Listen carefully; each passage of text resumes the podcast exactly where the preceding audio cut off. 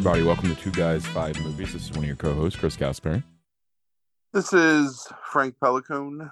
You are listening to episode 205 of the Spin. Sorry, I'm I'm so we've done the Spin Chagrins so often recently. Um, I almost said the Spin Chagrin episode 205 um of the primary podcast, and tonight is the next top five horror movies in 1986 for those of you that uh, maybe have not listened to the original top five horror movies of 1986, uh, you can go back in the archives to episode 41 back in July of 2019. Uh, on that list was The Hitcher, April Fool's Day, Night of the Creeps, Henry Portrait of a Serial Killer, and From Beyond. Bless you. Goodness, thank you. um, so Frank, why um why the next top five horror of 86 specifically? I can't remember which year i looked at first um so i was trying to remember like i knew there was a couple years in the 80s that are just like full of movies that i love um so anyway so 86 i looked at and was like oh my god there's like like 20 movies that we could talk about um that's really it yeah. It's got a lot of movies I really enjoy and movies I I don't know if regret is the right word, but like consider putting on the list the first time when we went through it. Mm. Including um, any other ones that are on this list, I, I assume. Oh yeah, of course. Yeah. That's a hell of a list though, that first up like uh, those first five movies. Yeah, it's really good. There's a couple um couple well, more than a couple. There's probably like a dozen movies that I really I feel like would have been well placed on um our original lists when we did the the 80s. So mm-hmm. I'd like to eventually make up for all that. Yeah. Um, we have a little bit like here and there, I guess. Um, didn't we do? Yeah, we did like a top five horror of the '80s that weren't on. Oh, I, I should have looked that up. I can't remember what episode that was. Uh, was in October of either two or three years ago. I can't remember, but we did do like a top five to cover some of those movies that were missed um, yeah. during that time. Because that's when I think we talked Poltergeist, maybe. Um, Not only are there so many, but there's just continuously discovering every year like movies I've never seen. Yeah. Um, this, this year, ha- you said that Poltergeist 2 was this year, correct? In 86? It is, yeah. It is, yeah. Um, so that's like one of my. It's not obviously one of the best, but it's one of my favorite um, growing up because it actually scared me um, when I was a kid. Yeah, that's scary stuff in it. Yeah, it's it's just the old guy really, like more, more than anything. But uh, the the Keeler worm's pretty good in that too, though. Oh yeah, that's freaky. We're um we're doing a movie in this list that's for you as well. So yes, it is. Um, it is absolutely. Um, all right. So you want to jump in then? Yeah. I should have just took the segue. Um, missed opportunity. Uh, so number five on your list here is um Stephen Miner's House. It stars William Katt, George Wendt, Richard Moll, and Kay Lenz. It has a 57% from critics and a 46% from audiences. Uh, so uh, you want to tell us just a little bit about the plot here um, and uh, why you were kind enough to put it on a list for me, I guess. The only reason is this is on this list is so you can talk about it. I'm not gonna lie. Like I was so annoyed. It it literally took this movie's what like 90 minutes long. Yeah. It took me four tries to get through it. like I would just get so tired of it, I would just turn it off. Um, what's his name? Fucking Rudolph Cobb or something. What what what's his name? Henry Cobb? I don't know. Yes. Um, played by the great American hero William Katt. Um, he's a successful like thriller slash horror novelist. Um, whose aunt owns this creepy old mansion and she dies. Um, by hanging herself, and then he inherits the mansion and decides that he's going to move back in there to write his next novel, which is a whiny recounting of his time in Vietnam, um, which no one is interested in hearing about, but he feels the need to, like, I guess, exercise the demons of his time in Vietnam. Um, so he moves back in and immediately starts dealing with all kinds of like weird circumstances, like seeing things and hearing noises, and eventually getting like confronted by giant demon creatures and having his reality like shifted all the time. Um, you find out that he had a has a son who's been missing for X number of years. That led to the divorce of him and his um, wife. His wife, who is a uh, successful television actress. Mhm. Um, George Wendt lives next door as like the busybody neighbor Yes. um, who wants to be friends with uh, the famous writer. Um, William Katt is fucking insufferable in this movie. Like he's just constantly making wrong decisions and acting like an absolute like cretin. Um, I don't know. Eventually, like he confronts his demons, and the biggest demon is this guy that was in his platoon in Vietnam, and he was really headstrong and aggressive, and it caused him to get um, mortally wounded. And instead of William Katt killing him, William Katt ran away because he was too big of a coward to take the guy's life, even though he was obviously like not going to survive. and in turn, that guy, um, played by Richard Moll, um, was tortured for months by the Viet Cong, and um, now his ghost is trying to get revenge on William Katt, and William Katt has to finally overcome him and overcome his cowardice, and he rescues his son and reconciles with his wife, and all's well. You know, that ends well. Um, Before I let you like super praise this movie or praise it as much as you intend to, hmm um, the thing that I really dislike about House is that I never feel like it knows what it wants to be. Like I'm fine with it being like a sort of analogy to like the PTSD suffered by returning vets because Mhm. of the horrors that they witnessed. That would be fine if it was that movie. If they wanted to make it a straight horror comedy about a dude in a haunted house, that's also fine.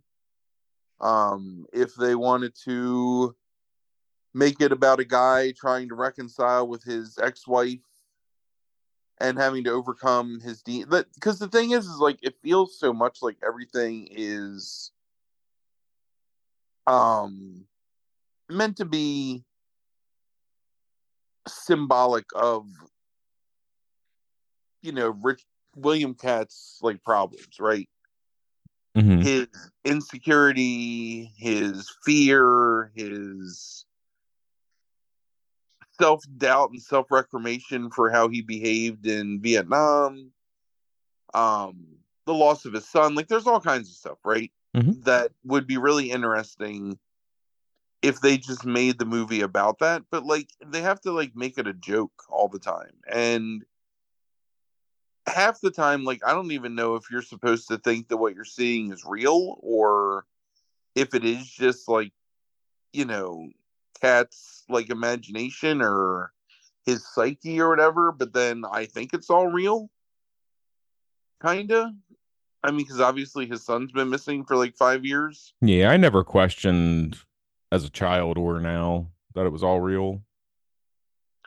well see that's my problem with it is that i don't think you're supposed to hmm but i think it's open-ended enough that you can. Mm. um and i think it's actually a more interesting movie if it's metaphysical demons right as opposed to like literal demons Would make more sense, I think, to some degree. You're right.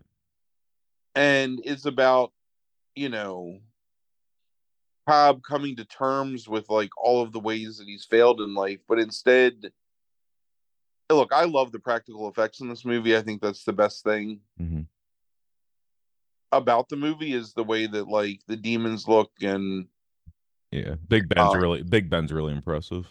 yeah, that looks really good. Mhm. The I mean it's it's silly, but the um the demon that kind of like imitates his wife, Oh yeah, like the big heavy good. set demon, yeah, in the Moo Moo or Yeah. whatever kind of.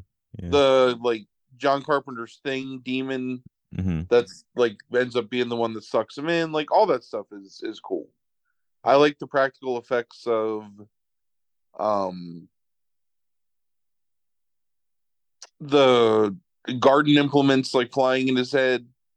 Um I think the scene with him falling through the blackness hmm when he's going to rescue his son looks really good and the like flying demon there. It's just I don't think there's anything to his character that makes you care about him. I think he's just a, an asshole kind of. And he's weird weirdly Sure. inappropriate with like the young boy that is put in his care. I don't think he's inappropriate with. I I, I mean I I, I. He gets the kid naked and is like number one, he basically says that he wish uh, what is the line? He wants to put a plastic bag over the kid's head and suffocate him. How does he say it? Don't you like to play with plastic bags or something like that? And I was like, oh my God, William Katt, what the fuck? And then he just like smacks him in the face with a sponge because the kid's like trying to play in the bathtub. I don't. He's just an asshole the whole time. yes he He's is. asshole to everybody. He's a weenie. hmm Like, I don't know.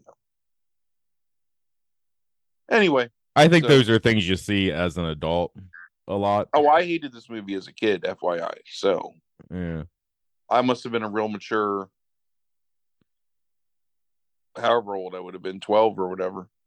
Yeah. I mean, I saw this movie when I was, you know, like seven years old, probably for the first time. Um, so I wasn't necessarily like considering uh the character of uh of of old uh Cobb um necessarily. Uh he does he does some like almost like as an adult, I understand exactly where you're coming from. Like fucking he's an asshole. Um and and kind of a douchebag.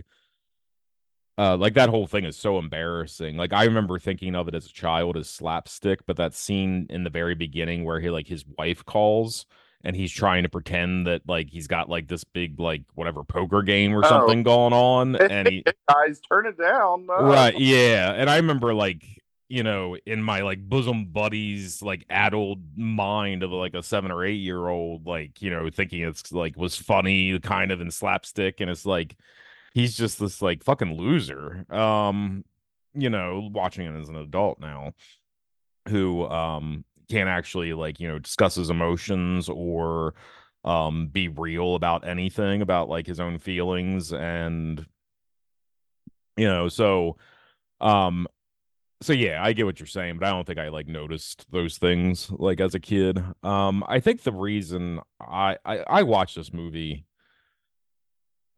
at least 50 times like probably between the ages of like 7 and 10 um and then like rarely saw it after that honestly like you know maybe here and there like you know for a while and then i've watched it like a few times like in my adulthood. Um but i have a lot of like nostalgic feeling for this movie and i think that unevenness that you're talking about is what drew me in to some degree like tonally um it's going to be a really interesting bookend to this podcast um because I think I found a lot of the slapstick really funny, but I could also find the monsters kind of uncomfortable and unnerving because they're so well done. So it was like a perfect kind of like primer for me at that age, having not really gotten into a lot of in like more serious horror, that it was this like kind of like nice balance where there is goofiness to everything. And you have to remember too it's like again in my like television adult mind it's like you got george wendt and richard moll even though like he's the villain you know who i know and william katt as a child being like a big fan of the greatest american hero right like i knew all these people from their shows. And so it's like there's these people that I'm familiar with um in something different and I think there's enough comedy like you know I I I don't get a kick out of it as much as I did when I was a kid but the whole sequence when the like you know like the the fat woman demon um when he's like fighting her and stuff like that and then is you know chopping her up and shit. Um and like the like the the what is it? What is it in the addams family? What's what's it called? The the thing? Is that what it Oh, is? thank- um it's like you know when the thing sequence happens with like her like you know like cut off like hand and shit like that. Um i thought all that stuff was like really good as a kid and it made me laugh and like you know um what the uh you know as i've learned that i hum to myself a lot like in adulthood like as i'm doing things and i never realized it that much one of the things i realized that i still hum like to this day is that um when the ronstadt song like you're no good um and it's from this movie like that's like that's why that song gets stuck in my head is from this I- movie I hate that shit so much. I realize. like that sequence I just I don't know if it's like a modern it- it's definitely a modern um bias that I have, but I can't stand like songs from the 60s and 70s being used in like 80s movies Mm, even though I get it.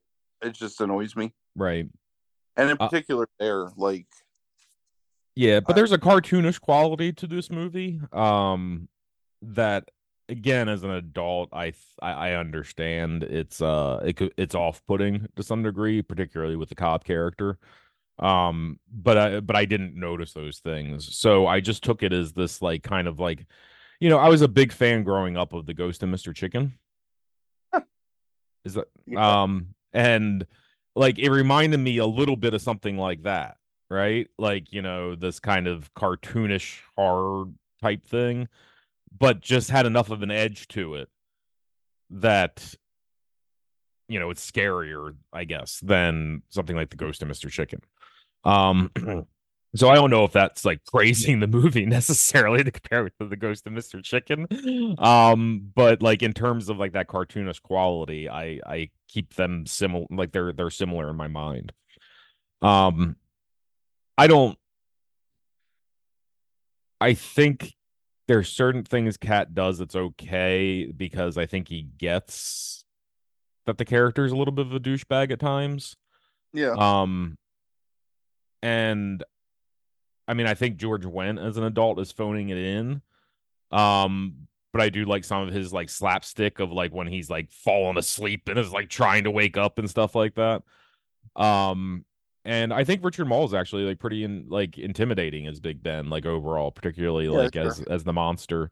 Um, I like you. You mentioned a lot of the stuff that I like. Like I love like op- like going through the mirror and like there's like that cavernous like nature, like the, the just like you know the the abyss. Um, I love all that kind of stuff. Um, I I love the stuff with the female demon still. Well, I don't know if I love it, but I, I still have a lot of nostalgia for it. Um, but it is less interesting to me as an adult. Um, but I think there's enough here to make it serviceable as an adult. Um, still to me that I think it's entertaining. I to me still. Um, but I really love this movie as a kid. Like if like Monster Squad was like your Steve Miner movie, like this was my Steve Miner movie. Um, you know. Uh so yeah, I mean that that's about it. Like uh you you mentioned the other night off air that um you liked House 2 better and House 2 is the much more enjoyable movie because it leans in almost completely to the absurd comedy aspect. Sure. Um and tonally is more even because of that. Right. Um also with really good special effects too. I I really think if this movie was played straight, either as metaphor or even if like it's just the demons being able to read his his thoughts and fears and taking advantage of that, Yeah. I mean, I'm perfectly cool with that. You know, I mean, I think It's- it's, a great movie at that it's point. it's actually really confusing like when you start to think about it as an adult like you know and i've thought about that over the years of like like what is this house and like what is it like what's controlling it? Like what is the story actually? Because does it pull things from your own memory or your own past and bring them to this whatever location? Like it does it, it's not really explained it doesn't really make a lot of sense like at all. Right. because in the beginning of the movie, I I used to be really freaked out as a kid by the scene of the aunt hanging herself, like him, the delivery boy coming upstairs and seeing her like Mhm. hang. And I always thought the house itself. I actually kind of feel I I wonder if Flanagan is not inspired by this movie a little bit because there's stuff in Hill House in particular that kind of feels similar in the way that he shoots certain things, and especially that stained glass um stained glass window at the top of the steps, the foyer steps or whatever. yes sure Um it's I, I would say like a combination of maybe Psycho and um this movie in terms of like Flanagan. But you have a chance to make this almost like um like another iteration of something like The Shining, right? mm-hmm in the sense of like the house being the evil and they just don't do enough to explain it and then they make it where it's not even like him uh whatever like beating himself up for his own personal demons. It's like this dude is a legitimate demon that kidnapped his son and is now wants to kill him. I don't know. Or wants Yeah. him to kill himself. Right right. And I think that's to me that illustrates almost like the unreliable narrator aspect that it's it's him doing this to himself. But then George Wendt sees the giant demon, so obviously the thing happened. So I right yeah you just reminded me though that opening scene you're right i do i i do really love that opening like the stuff with like her hanging herself and i love the way the house looks in those scenes which is different from the way the house looks through the rest of the movie um they're doing stuff with col- like color and filters and stuff during that um it actually reminds me a lot of um another movie that i love that was right around this time. Um it reminded me of the peanut butter solution in some of the way some of that stuff was Mm. filmed actually. Um but yeah i i i I still think the, um i think for like horror fans like i think it's something that's still worth watching if even for history. But um of like knowing this movie and this kind of like uh weird and sad franchise um uh which is what three movies four movies long i think. Um, it is. And there's yeah yeah. Yeah i've only seen three and four once each second um, second story, second story. New new edition and restoration maybe is the fourth one. I can't remember. uh house three is the horror show. Um that's the one with uh is that the one with lance henriksen yeah. Um and then house four is oh direct to video. It has no subtitle um at all. It's the fourth and final installment. Oh i don't even remember that. Apparently william katt like uh reprises that role briefly like in a cameo in house four. Must have been hard up for money Well, now we've talked about House for a fucking hour, so let's move on to number four. Huh. I'm proud of myself. Just FYI. Are you there? Yeah, I'm here. I'm, I'm, I'm, I'm pulling, pulling up the movie. Oh man, I can't even shit on this one. Um, number four uh on your list is Dead End Drive-In. Um, it is directed by Brian Trenchard Smith and it stars Ned Manning, Natalie McCurry, and Peter Whitford. It has no rating from critics on Rotten Tomatoes and a 43% from audiences. So you want to tell us a little bit about this one and uh, why it made the list? This movie might actually be higher on my list. It may have even made the original list, I think, had I have seen it earlier in life. So this is one of the movies where I hated the VHS cover so much that I never rented it as a kid. Like I Mhm. didn't see the movie until I was probably in my 30s, maybe.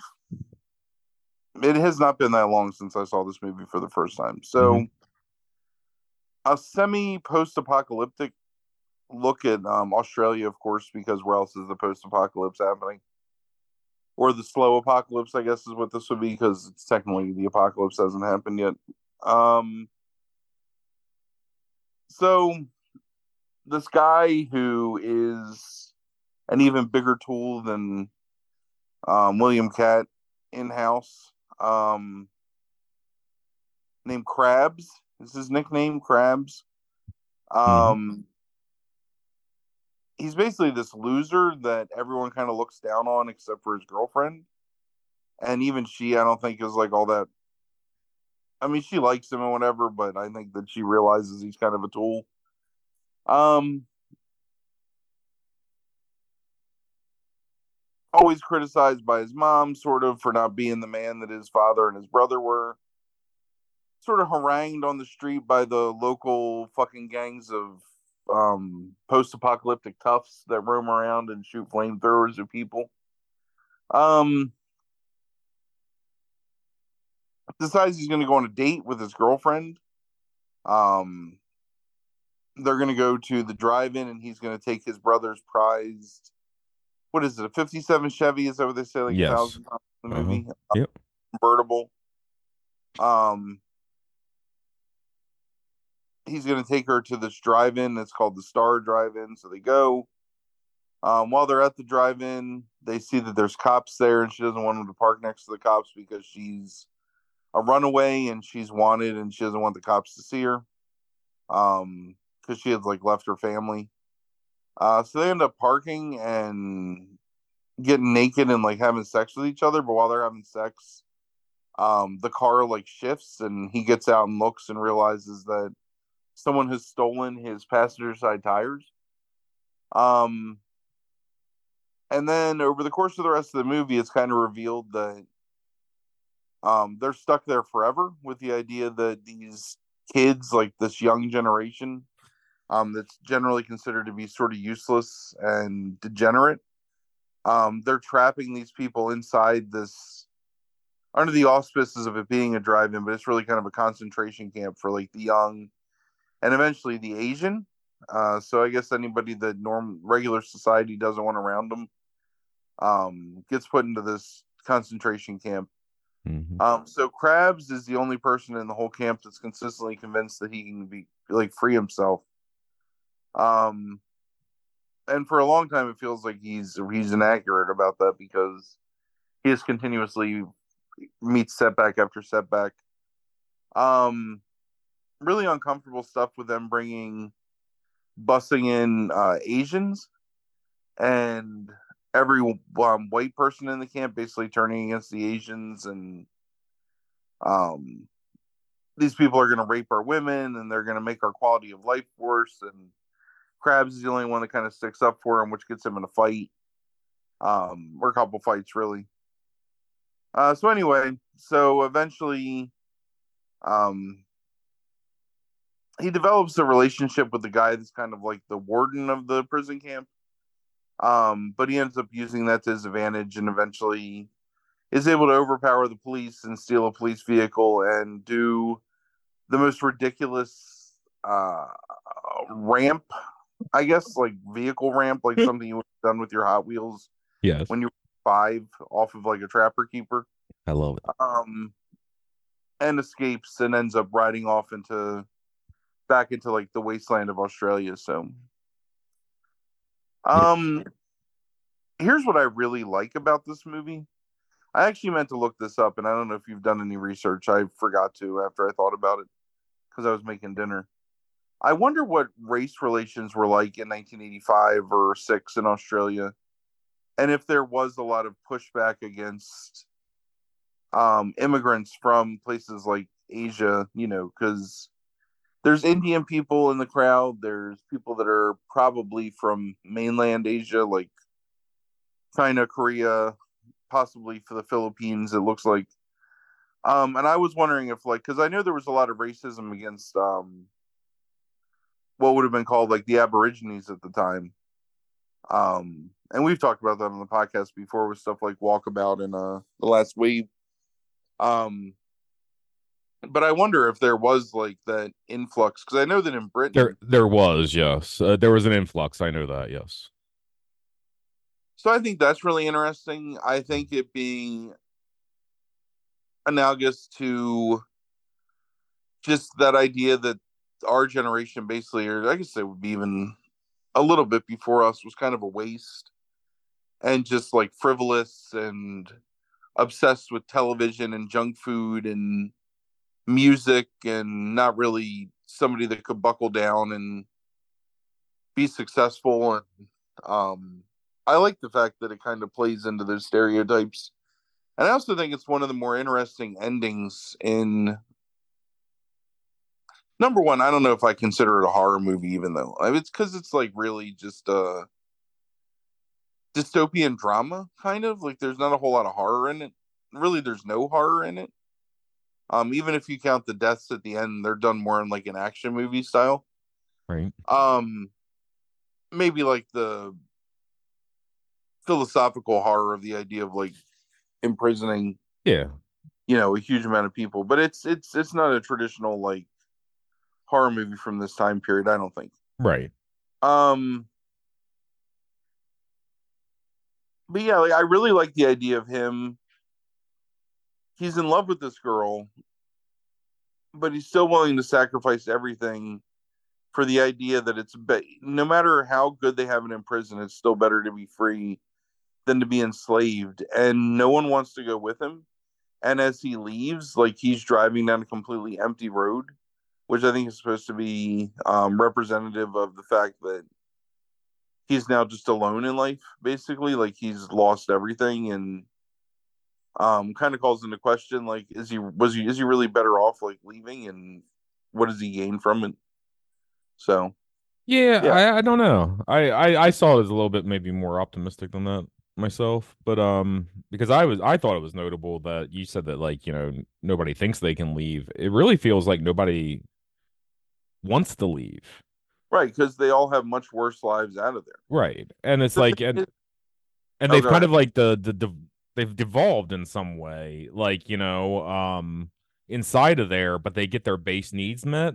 So as long as their base needs are kind of met then they're okay with it um which is you're right they weren't getting outside um but there is like a sterileness to it um in a lot of ways like and i i kind of took it as like you know maybe that he that he yes he was on a road alone but at least like he's what like you know he's he's got gotten out of like broken one chain to like to get out of the cave kind of thing you know Yeah. um But to So- me, he's got nothing to look forward to either.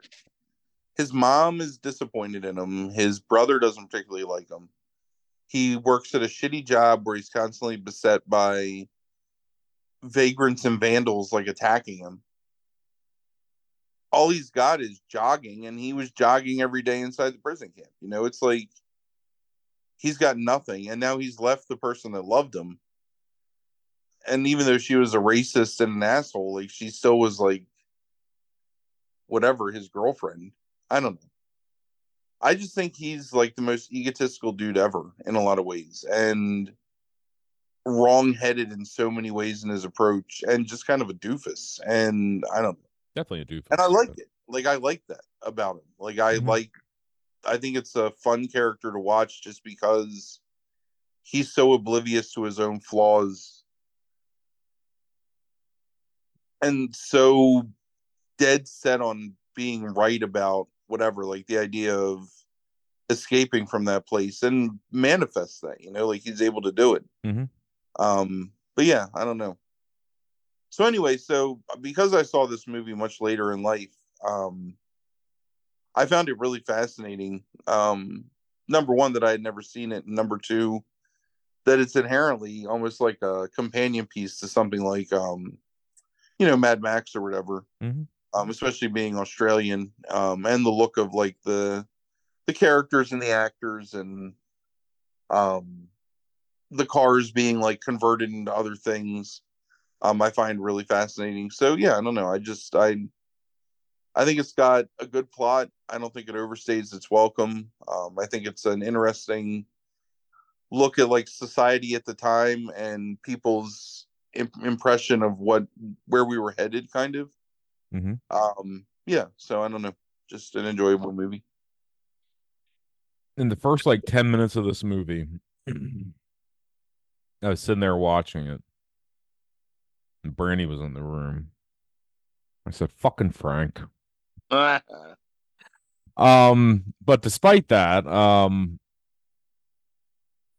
because the first like 10 minutes before you get into the plot with the uh drive-in itself is it reminds me of like some of the things I I I can tend to dislike about like Australian film at times. Like, you know, um and it's like this like uh wannabe clockwork orange um but very much australian based like type stuff and i um so i the first couple like first 10 minutes i was like fucking frank got me again what make me watch this bullshit after they get to the drive-in um this movie's this movie's like legitimately good like Yeah. It it's unique. It's engaging. It's interesting. It creates like this like you know the this it creates its own world inside the drive-in but also this like broader world with the implications of what is going on that lets you kind of like imagine well you find out like this is going on in many places right? And it's a much broader like scheme kind of by the government and I think it's really interesting from like kind of like looking at it like from a sociological standpoint. I think it's interesting like from a plot standpoint. I also think it's really funny at times. Um I think it has pretty like pretty good like set design. Like it's it's Sure. it's scummy like you know and dirty without like making me feel like I need to take a shower um necessarily afterwards. Um and fairly well acted for people that like you know don't have like a huge career after this like whatsoever um looking them up. I'll be honest like after the end of this like out of the five movies that are on this list you take my you know nostalgia away for house or whatever like um you know and looking at all these movies as an adult this is my favorite movie on the list Yeah, and again, I think had I have seen it as a kid, I think I would feel similar. Um, I just have a lot of nostalgic affection for the next, well, not the next one necessarily, but the first two. So yeah, Yeah, I I, think it's I a- really like this I, a lot it's interesting and it's an enjoyable watch. Yep. Um It's on um, I watched it on Roku TV. oh okay It's free there, so oh it was on tubi not too long ago oh, it might have been. I just searched for it on my. No, it's not now. I was I just looked it up. Um, but yeah, it was just on Tubi like a couple weeks ago. That's that's interesting. Uh, no, I didn't know you had Roku. Um, I don't, but if you have Amazon, it's free. Like the free Roku is free. oh really? Oh, okay. I didn't know that. That's a good good pro tip. Um, yeah, it's on um Roku and Plex. It's also on right now for free. Um, Plex is fine. Like it's not usually too egregious. Uh, let's see. So number three on your list is uh Neon Maniacs. It is directed by Joseph Mangine. It stars Alan Hayes, Lilana uh, Sarelle, and Andrew Divoff. Um, has no rating from critics, so 34% from audiences.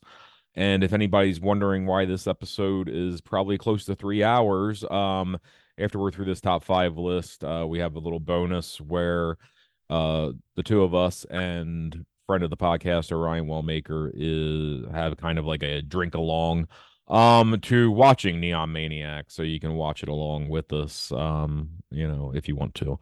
But Frank, uh, you want to just tell us a little bit about this movie and um why i made the list? Yeah, this is um a real hidden gem, I think, of the '80s. Um, this is a movie that Ori- Orion and I, ironically, and we'll talk about this when you listen to the watch along, but Yeah. something that the two of us found separately of each other, and I recommended to him, and he was like, "Oh my god, like I just watched that movie." Um, and we kind of bonded and marked out over like our shared enjoyment of it. Right. Um, I don't even know if you can really talk about the plot because I don't think it knows what the plot is, but generally there's these creatures that live under the Golden Gate Bridge who are from another dimension. You find out at the very end of the movie. Um, they're basically kind of like Halloween horror monsters, kind of. Like there's a goblin samurai and there's a moondog beastman and there's a dude with a fucked up face and a guy who's like a Native American caricature and a guy who's like an angry surgeon and anyway, so they go out and they murder people because they're and this is never made explicitly clear in the movie, but this is from the director. They're looking for virgins to impregnate, so they got to try and find virgins. Um, they're drawn to like the scent of virgins, which is why they're after this one girl who's like the secondary star of the movie. Um, but they got this weakness, and the weakness is if they get wet, they die. and living in San Francisco probably not a smart place to go. You know, maybe go live in Arizona or something. Um, so the movie kind of tonally changes several times and sort of shifts in the sense of like the direction and if you read about it a lot of it is because like they lost money and then they had to reshoot scenes with different actors um and the script change was changed several times um but despite all that i think that it comes across really well as a fun like passion project. Like th- this is by far the roughest movie on this list. Mm-hmm. Um, but I also think that it's kind of like to me, it's the most endearing. Um, just in the sense that you know that like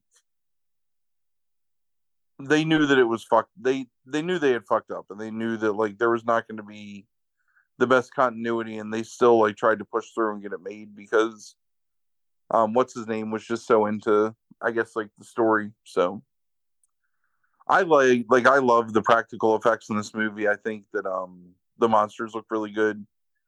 Uh, there's some songs in here that are like original creations that are just for this movie. yes. That are fucking hilarious. Like some of the I don't even I, I don't want to say it's the worst because I actually kind of enjoy them. But um they're not good songs. And they're supposed to be like this battle of the band. Um anyway, it's a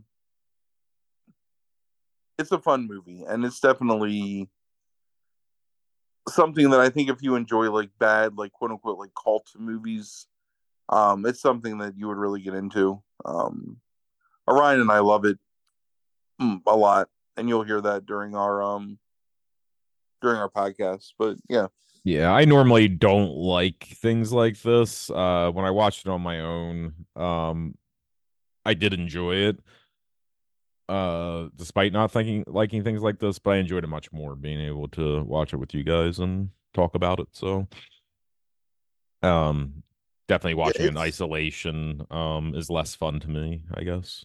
Right. It was but, certainly something that was super enjoyable to watch together. Um, one of my favorite memories from this movie is we went um me you orion um our friend david uh we're going to the bar one night and we decided to go get um korean food first at a place that used to exist in elkton for korean mm. food and it was um just a rainy like spring night so it was in the 70s so it wasn't like super warm but it was like warm enough to create a fog and we got out of the car and we were looking around and I said to Orion, like, man, it's mad neon maniacs out here tonight. and we both like laughed really hard. Um and that was before we'd even like talked about it like face to face or told any of you about it. So right. I always love memories like that. And it was um I don't know. I just really I, I I really enjoy this movie. I like it every time I've seen it. I probably watched it like seven or eight times now. Oh geez.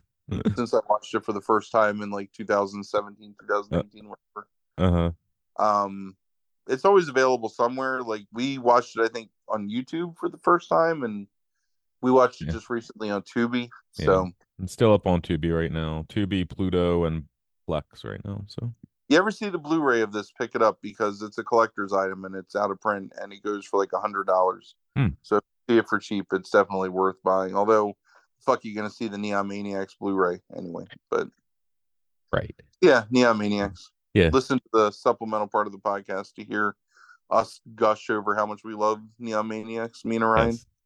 and Yeah. Chris. And and and you know, play along with it and make fun of it um as well, I think. Like Yeah. um You really should. I mean, good old trading cards. we don't actually do like those true watch alongs very often, but I would say like if you've got the 90 minutes to kill or whatever it is, like sit down and watch Neon Maniacs with us because it makes it so much more enjoyable in a lot of ways. Yeah, So- it does. Um people still sleep. I'll tell you another like watch along that we did that people people sleep on is The Shining. Um we did that movie justice, I think, in talking about it. Um all right. So number 2 on your list is uh Demons 2, directed by Lamberto Bava, stars David Knight, Nancy Brilli, Asia Argento, has no rating uh, from critics on Rotten Tomatoes uh, and a 41% from audiences. So you want to tell us uh, a little bit about this sequel and why it made the list? I also believe this movie was ghost directed by um, Dario Argento. I've Um, heard at about that and they say no. Like, Yeah, I don't believe him.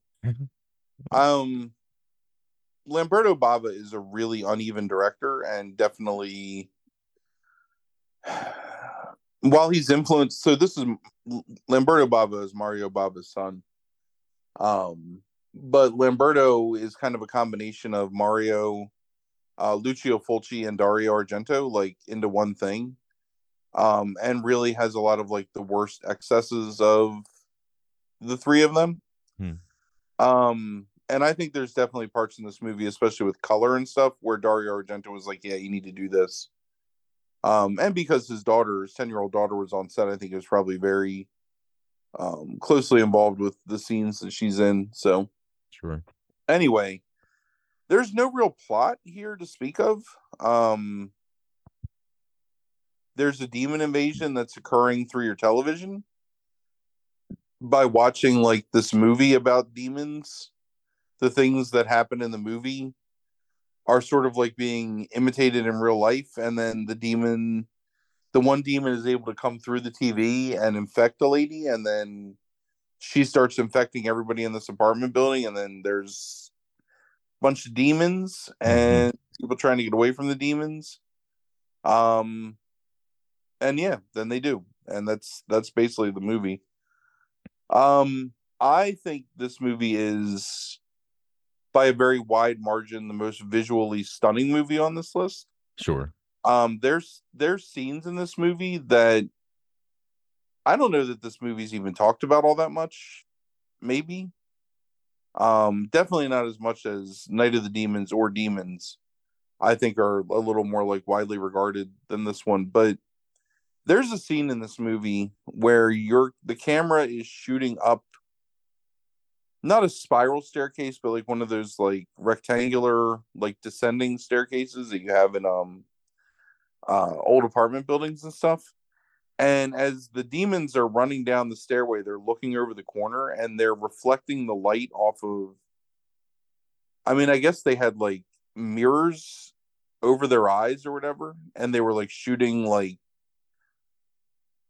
ambient light or whatever. I, I don't know how they achieved this effect, but they're looking over the side and you just see like these vague humanoid silhouettes, but these like piercing white eyes as they run down towards the camera. And man, this shit is like so fucking impressive. Like I Yes. I love that stuff.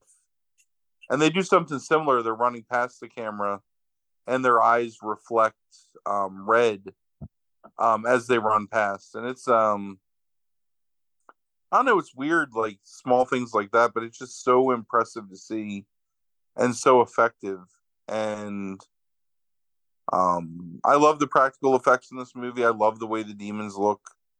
Um, there's some really silly shit in it, but I think that that's just par for the course for this era of Italian horror. Um, my favorite thing is So I guess if there's if you're gonna say there's like a plot to this movie, the plot is that there's this married couple where the woman is pregnant and the husband was supposed to go out and get her cake and he ends up getting stuck in the elevator and then turns into fucking like Jim Cotta or something like this hyper strong athletic like tight body control gymnast ninja that can get out of any situation and basically is like also like a special forces expert because he can rappel down buildings with a pregnant woman on his back. Anyway, um, he's hilarious. Uh, fuck, what is his name? David, right? David and Hannah. Yeah. Um, hilarious in this movie, trying to get back to like save his wife or whatever. Um,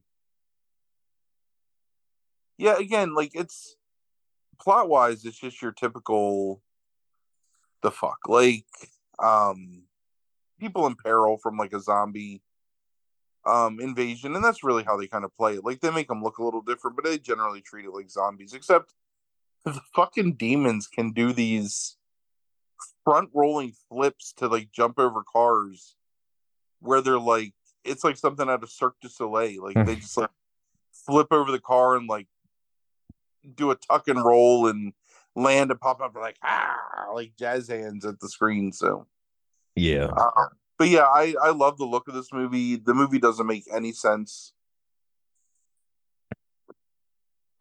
It doesn't make. I mean, it makes like I guess in its own world. I guess it makes a little sense, but generally, it's just um ridiculous. But man, does it look good! And all the practical effects are really good. Um There's a small like critters like demon? That oh sorry get tired in here.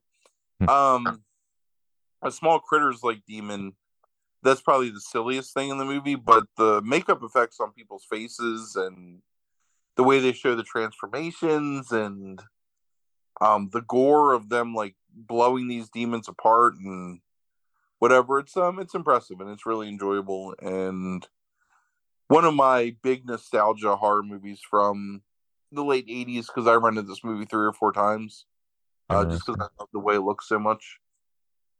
Um, it's a really good companion piece with uh, demons. Um, the only thing I would say is there is a sequel to this movie, which is called The Church, hmm which has like nothing to do with anything in the Demons movies. Like at least the movie and Demons sort of have like a through line in the sense that the demons look the same and it's about the curse and how the curse is spread to different people. Um, but the church is kind of like uh like more of an exorcist riff, I guess. Um yeah, I don't know. Yeah, and So- we I feel like we've we we've talked about that guy. Did he is that the guy that did Cemetery Cemetery- Man? Nah, I don't The think so. church M- Michelle uh, what's his name? Michele Soavi. Yeah, I think that's the same guy that did the church and cemetery. Oh yeah, yeah, yeah, you're right. Um, because I, I recognize the name, and that's the only thing I could think of from that time period. Um, I love Cemetery Man. I mean, the church looks beautiful. It just is not. It's just not the same. I don't know. so I was sitting here trying to remember. Uh, this is this is interesting. Um, li- li- uh, this is like a live thing I just found. I was trying to figure out like, have we talked about the church before? And I was going to ask you about it before you went ahead and mentioned it. And I found a Reddit thread on True Film where people are talking about podcasts. Um, uh, desperately looking for a film podcast that isn't vanilla. And in the comments, and it is not you or I, and it's not like any of our friends. Um, let's see, got bored or annoyed with most of the movie podcasts I used to listen to, and really only listen to Gamefully Unemployed now and Evolution of Horror for all things horror. Also, Two Guys Five Movies is a really small pa- podcast, but they do a lot of interesting lists and know their stuff.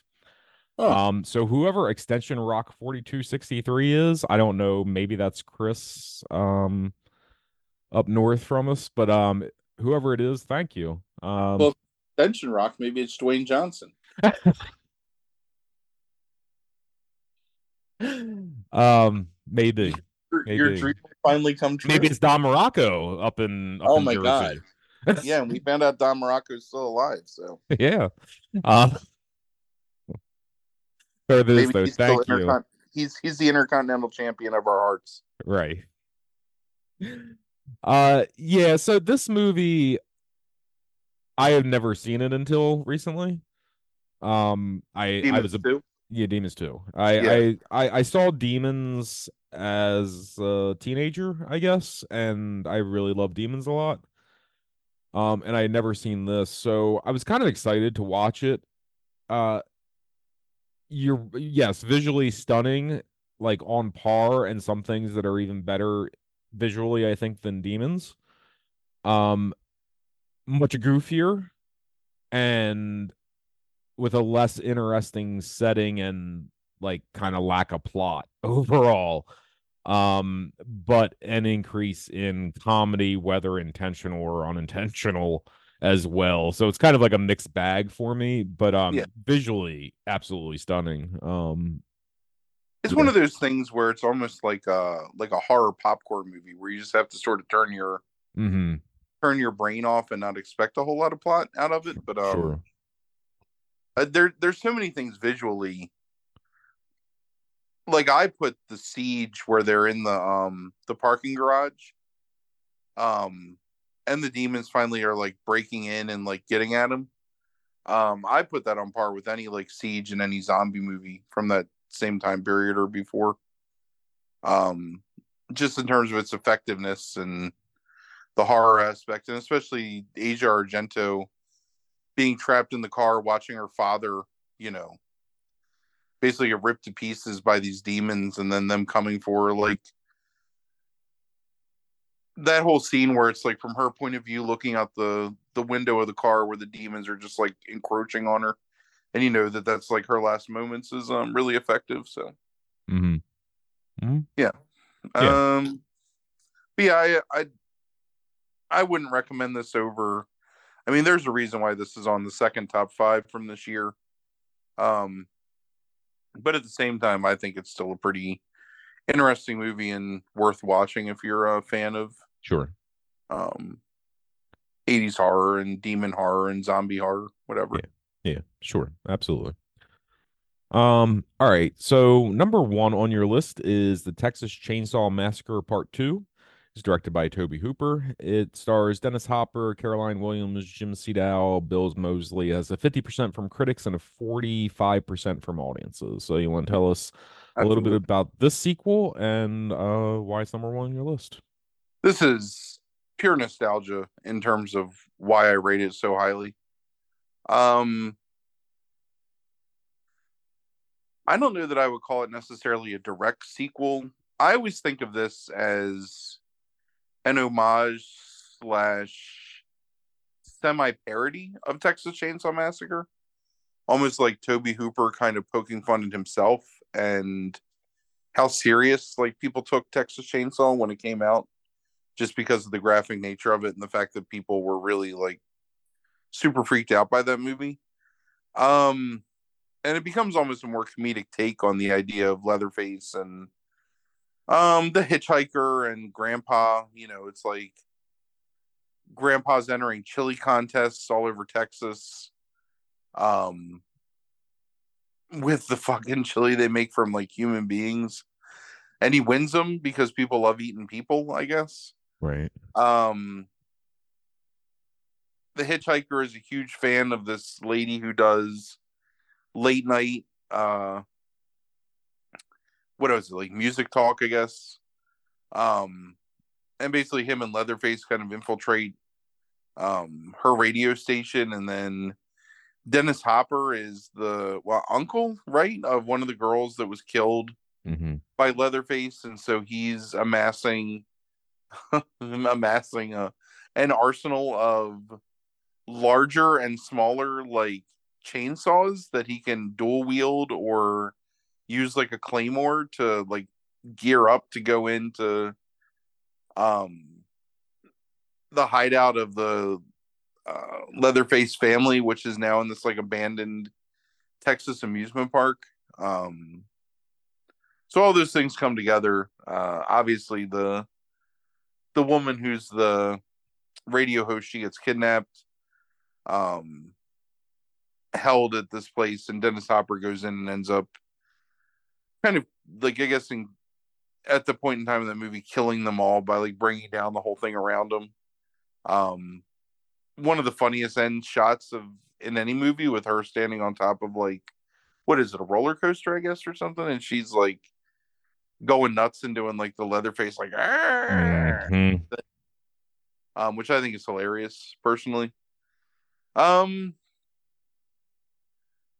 I I saw this movie. You know what? I actually bought this movie from Ames in like 1989, probably That's a hot. That's a hot memory.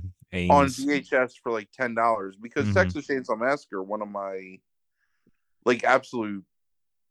I mean, it's easily a top five movie of all time for me, and at points in time is probably my favorite movie of all time. Um, so of course, like I really super excited to see the sequel, and as a kid, like I loved it. I thought it was great. Um, I think that uh Moseley as um the hitchhiker is a really great evolution in terms of just making him like so over the top. Um, the thing with him having the metal plate in his head from the callback from Leatherface, like hitting him in the noggin with his chainsaw at the end of the first movie. Um, and then using like the coat hanger to pick the flesh away from it and eat it is so obscene and like grotesque, but it's like so memorable. I don't Mhm. um, I love Leatherface's look in this movie. Uh, to me, it's a really good um, evolution from the original look of Leatherface um, to kind of become a little more cartoony, I think, but still recognizable. Um, I'm also a fan of Leatherface, which is the next movie in the in the Texas Chainsaw timeline. Um, I don't think that movie is very well regarded, but I enjoy it and I think as a trilogy they work pretty well, even though Leatherface itself is a lot more serious than um Texas Chainsaw 2. But I like the tongue in cheek nature of it. You know, like I think that I think that if you're a fan of the original Texas Chainsaw Massacre, it's just kind of a funny I don't know, like nod to all the things that make that movie great by sort of just making them ridiculous here. Because it's not a scary movie necessarily. I mean, there's some tension to it, but a lot of the tension is played for laughs. Um, and I think it looks really good. Like I love the hideout sequence um, when they're down underneath the whatever with like the way they have it strung up, where it's kind of like imitating the house they lived in, but to like a cartoonish like circus extreme. Um, I think all the performances are fine to good in it. Agreed. Yeah, I mean, I just I, I've I've always really enjoyed this movie. This is one of the ones that's like a point of contention between you and I because you have never liked this movie previously. Um, I absolutely hated this movie previously. yeah, I was being We kind. we we've we've we've upgraded to dislike overall. oh nice.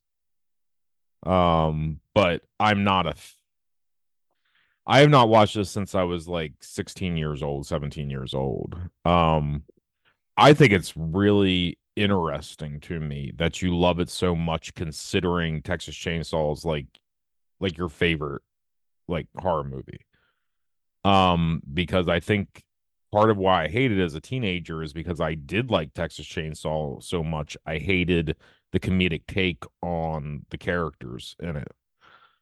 Um, So I don't mean to cut you off. Let me let me defend that just briefly because I I've been thinking about this a lot because that is an interesting point. Like, why do I like it so much when I revere? I think it's because it's Tobe Hooper doing it. You Yeah. know? fair. Like I think that's the only thing that gives it that kind of pass for me. Mhm. Because I think he is just kind of taking the piss out of himself and Mhm. this iconic movie that he made. And I I'm okay with that. You know, if, Yeah. if it's the person doing it, it's fine. If it's somebody else like fucking up their vision, like that's super annoying, but in this case, like to me, it works, and I I really enjoy it. Yeah, I, and I and I think rewatching it, I mean, I think I understand. I understand what he was doing. I just don't dig it. Like it, and I think a large part of it when I was watching it, I thought of something very similar that you said about House, which is I think it's too tonally uneven at times. Where I think maybe more than you think they do. I think there's times where they are legitimately trying to be extreme, like increase the tension and be unsettling, especially when they're underground. And they try to like almost like recapture the unsettling nature a little bit of like the original Texas Chainsaw. And at that point, it just doesn't work because it's gotten too goddamn goofy to where it's like you can never you, you can't take it from the from the depths of comedy that it like tries to hit back into unsettling again. Yeah. And it's going to be negated by the next scene, which is going to be some kind of like tongue in cheek type thing. Um, I think they do the same thing with Dennis Hopper in the beginning, where it's like Dennis Hopper reminds me of like a prototype of like a kind of another movie that uh neither of us really like, but it's like something like Scagnetti, like this like wild there there's probably a better comparison to it like wild over the top like you know like cop out for revenge type thing like you know um and i think that's fine i think it's an interesting character but then it's like that becomes so much of a joke throughout the rest of the movie um leading to that fucking change like i don't it's very Troma-esque humor to me and i don't I just don't find it funny. Like that whole opening sequence with two guys riding down the road, it feels straight out of trauma to me. Um, I don't care for that. The only thing I hate about this movie, though, it's so funny that you think it's funny. The only thing I hate about this movie is that last fucking shot. Like oh that God, that that last shot makes me want to like fucking punch something. I hate it so much. I hate the way she does it. Like I hate like the look of the shot. Like I I despise yeah, it. God, it's, it's awful. Hilarious. Uh, uh, but oh, I just find it really uneven enough to where I can't invest in it.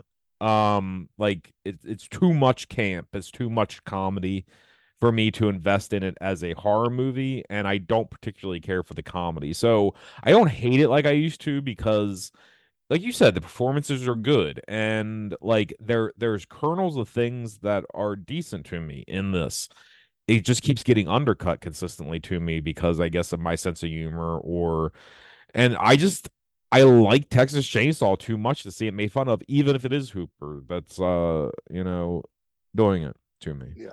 Um I prefer the I prefer the unsettling nature of that first movie.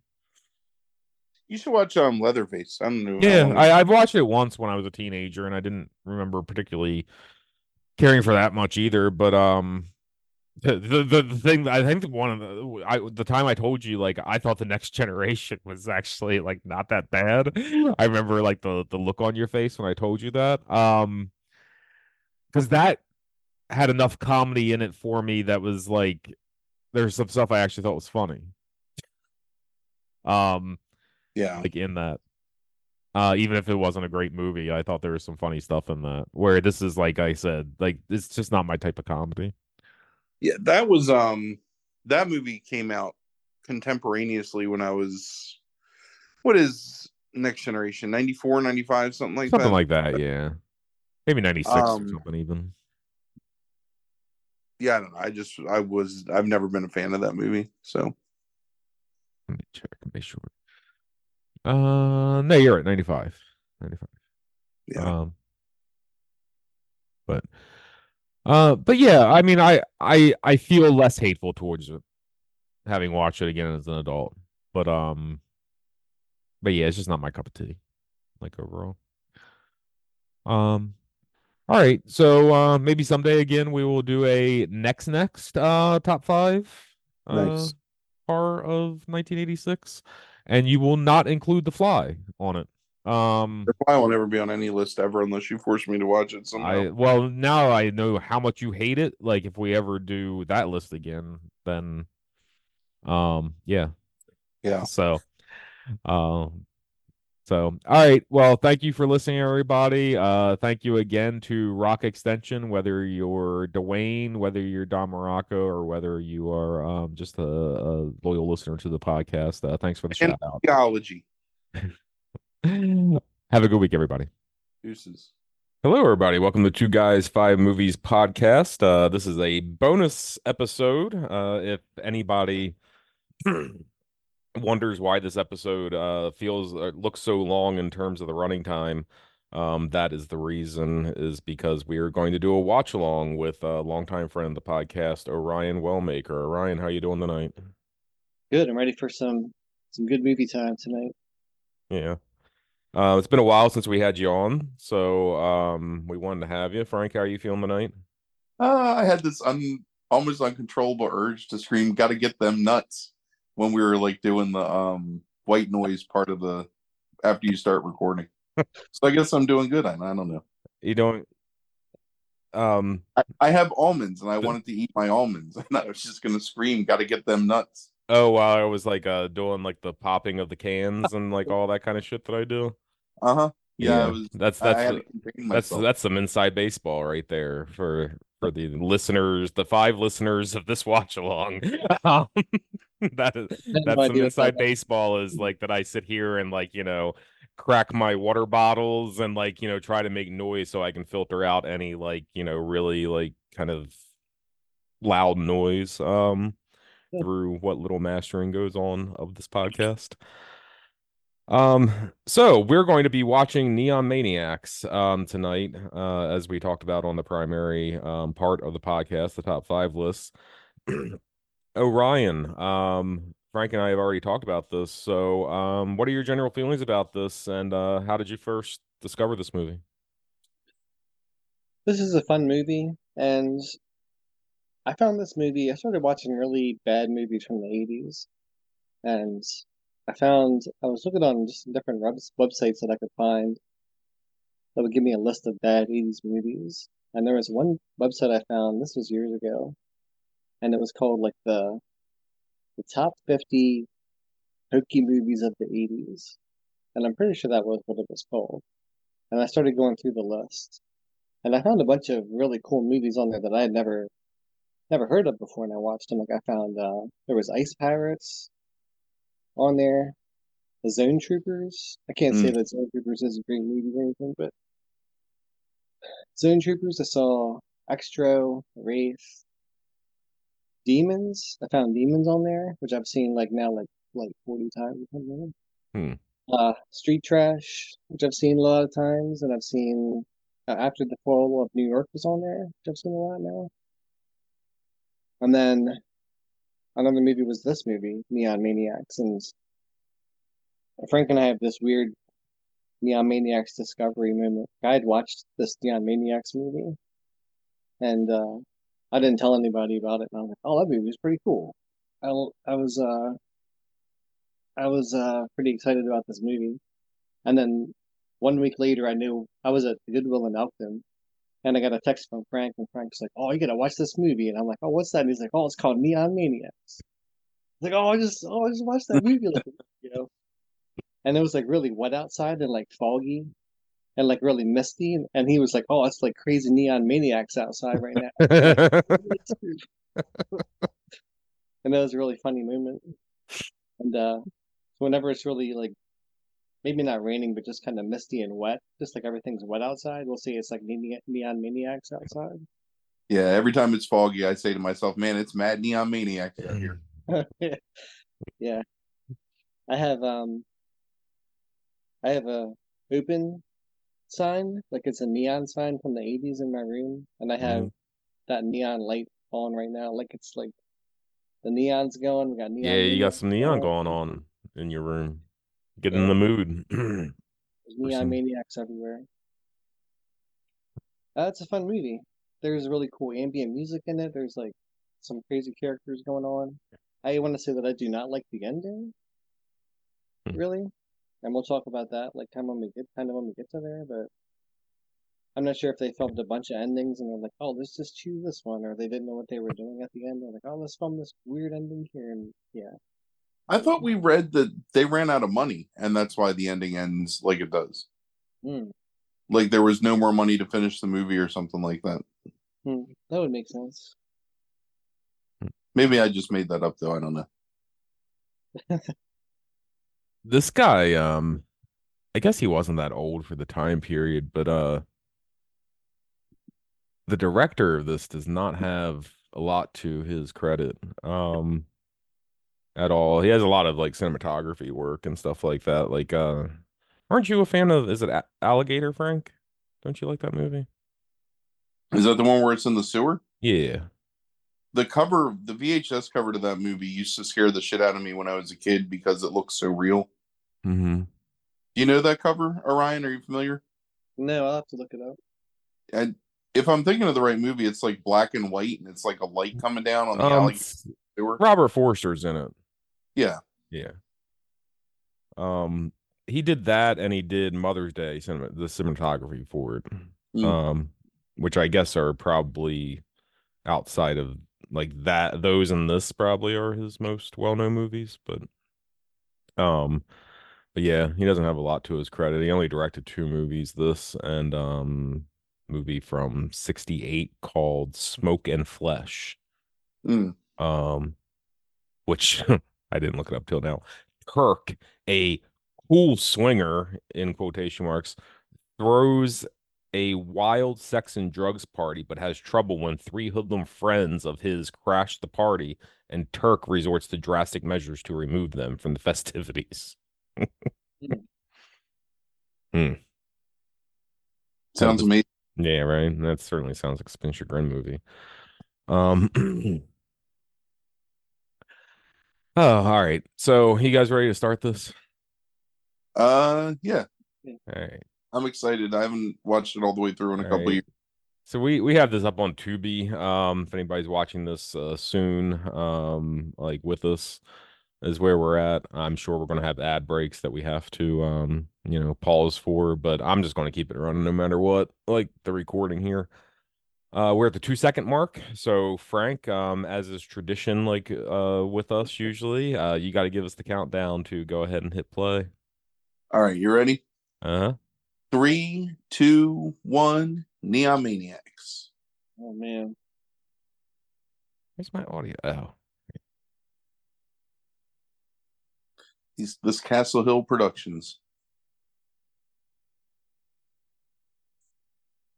Wow.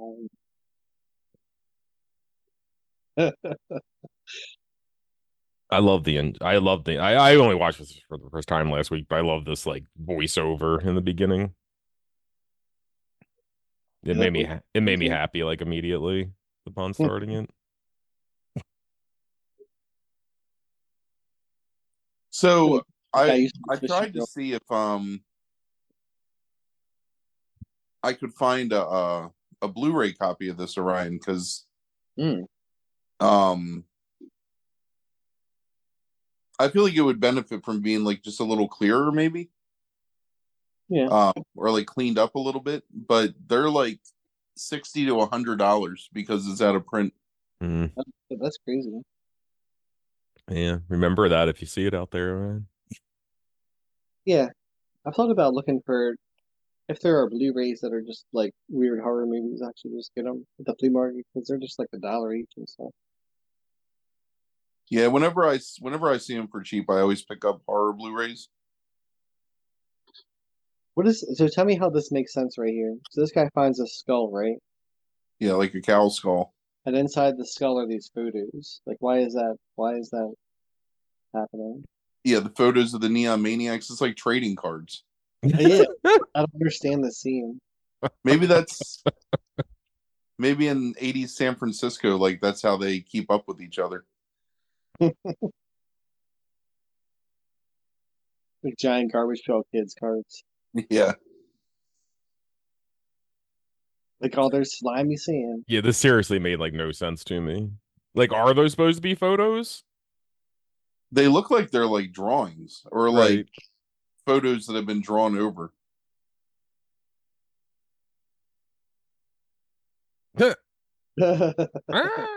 Like candid shots, like, oh, Samurai Neon Maniac prepares for a night on the town.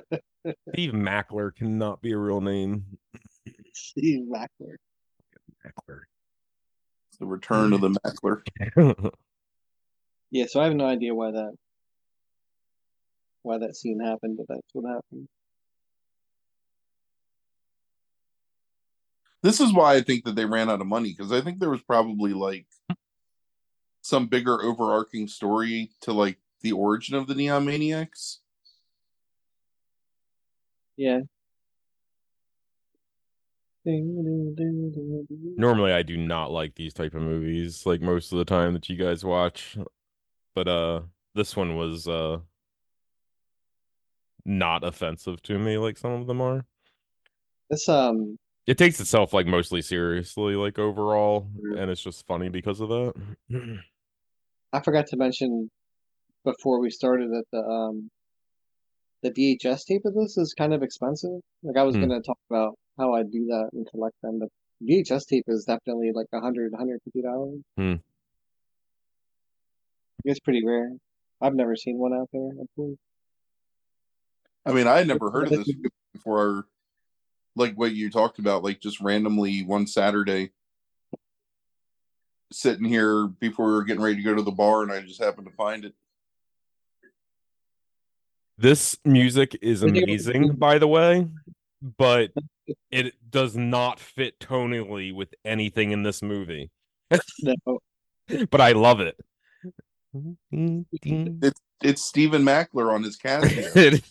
It's like banging it out.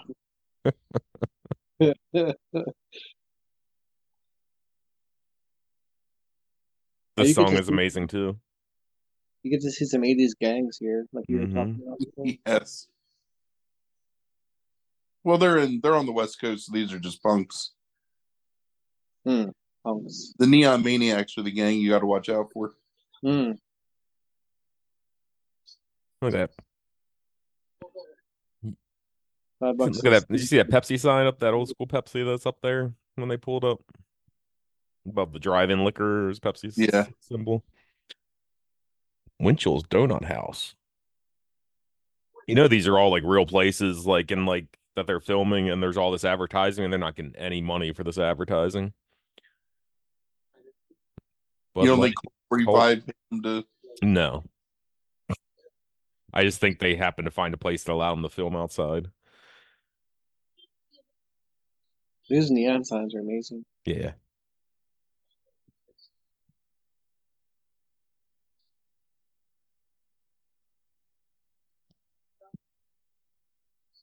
Mm, juice. Baloney Man. They, they're all teenagers, right? Supposedly. Yeah, I guess so. I mean, like like Fred and Velma and Daphne are teenagers though. Like I'll be buying beer. The old guys buying beer.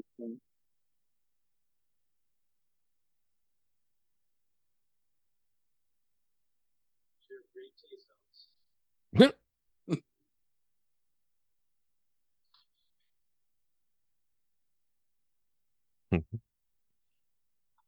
There's made me pretty pop the first time I saw it too. There's some pretty sweet CRTs in this uh, movie. Mm. The little girl with the vampire teeth made you pop. Yeah, yeah, it's like such an old like 80s thing is like, you know, like they're trying to make you like believe like it might be like part of the horror, but it's not. It's just like a costume or like a gag or some kind of thing, like a joke. Like it was a very 80s thing is to like cut to like a scary scene, but it's not scary. Yeah. But I it's going to get scary.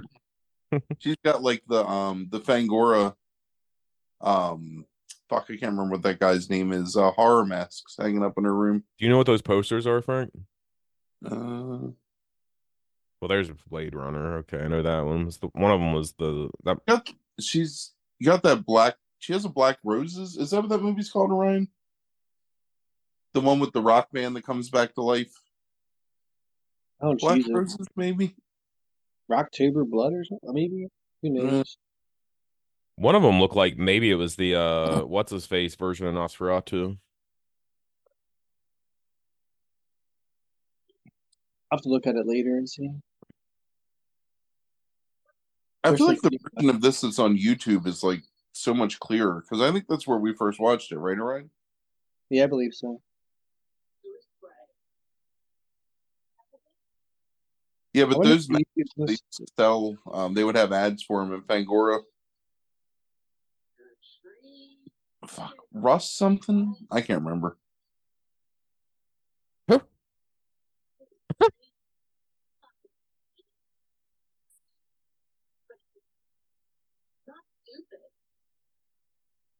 Most stupid conversation ever.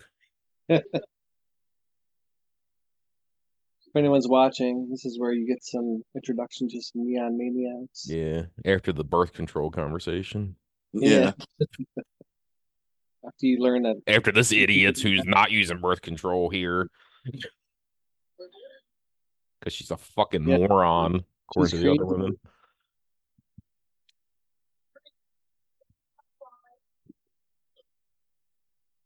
Oh my god, I love the Neon Maniacs. Frank, who's your favorite neon maniac?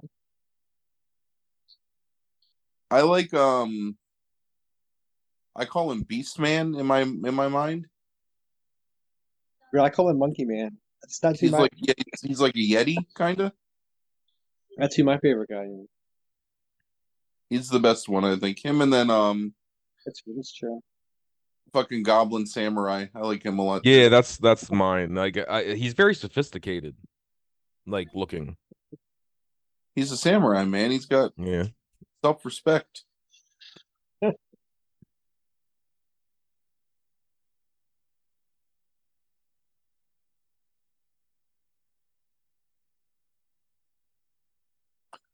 There's a scene right here that doesn't make any sense. Well, you see what's happening is I think it's it's, it's she's blowing him, Orion. I think that's what's going on. I'm aware that's what's happening. But yeah, Maniac's gonna cut his head off, Mm-hmm. but like nothing's going on. Like you just see their head disappear, nothing's going on there. So you think like she's simulating the blowjob? I just don't think it was filmed right. Right. They should have had me do it. Which part? the the filming the filming and the acting. Oh my mm. god. Orion plays all roles. Right. Oh, I got an ad. I Oh, I don't have about- That's fine. Oh, I'm paused at 10 minutes and 14 seconds, so I guess. Dang. I don't got a have an- fan got a FanDuel ad. Hmm. At least this will be over by tomorrow. Were you paused, Frank? 10 minutes and 14 seconds. Did you get an ad when it started, Frank? That's before the movie. Uh, no. You know what's funny is I haven't gotten much. I've watched. This is my third movie on Tubi today, and I've only gotten a couple ads the entire time. Did you you said ten fourteen, right? Yeah. I'm there. All right, you ready? Hold Three. on, ready. Ah, I had to catch up. I had to get back 30 seconds. I'm ready. three, two, one, play. I'm probably gonna get an ad in like two seconds. Right. Yeah. Interrupt this hot ass song that's playing in the background. The music in this is is actually like really good for the time period. Like it makes sense, except for that opening I- music, which is I love um the music the band plays. mm-hmm. Yep. No, dude, one of these songs is the worst music ever. When I say I love it, I just mean that it fits. Oh yeah. See, they shouldn't have the score over top of that. Like, what should have been doing is that song should have kept playing as they walked. Neon Maniac stepping on your head. Yeah, yeah. Here we go. What? Yep. what? Oh,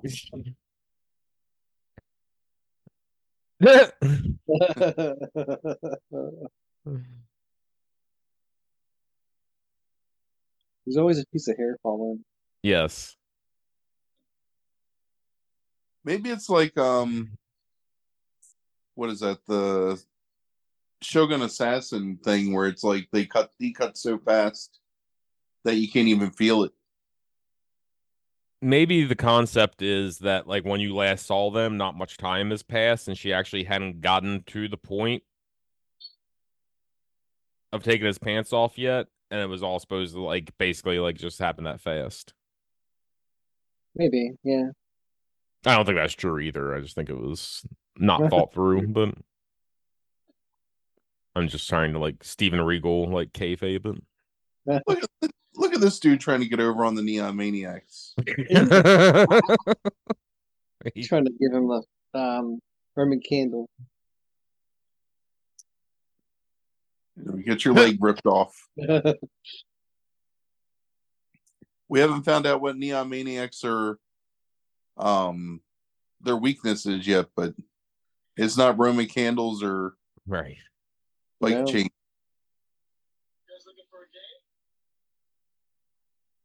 Hmm.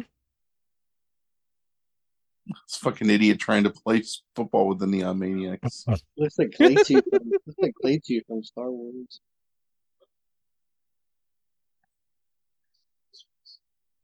That's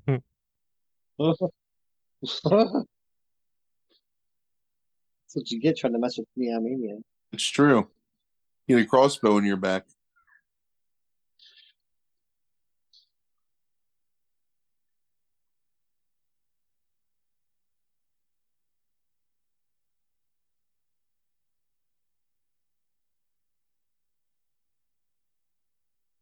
I like that one too, the one eyed crocodile or whatever. Yeah, I do like that guy too. Orion, I think you guys were both probably a little too young, but do you remember the Lords of Power toys? No, There's doesn't- my man. oh, there's my man right there. ah, that's your guy. Yeah, I love that dude.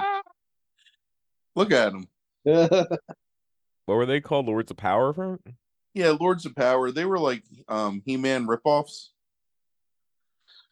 but they were really I mean they were a little bigger than He-Man and they were really cool, but that's what the one-eyed crocodile reminds me of is one of those things. I don't think I remember those. Actually, you know, he's like a moondog, like a WWE. That's what I right. Yes. Yeah. There's definitely like a wrestling aspect to him or something. Do They have a um Do the Neon Maniacs actually have real names? uh, I've never watched the credits, so I don't know if their build is anything. It looks like maybe they do. The one guy is Samurai Warrior. yeah, stuff like that. Decapitator? What year this movie's 86, right? Yeah. I need to go back and see if this was ever in an issue of um Fangoria and try and get it.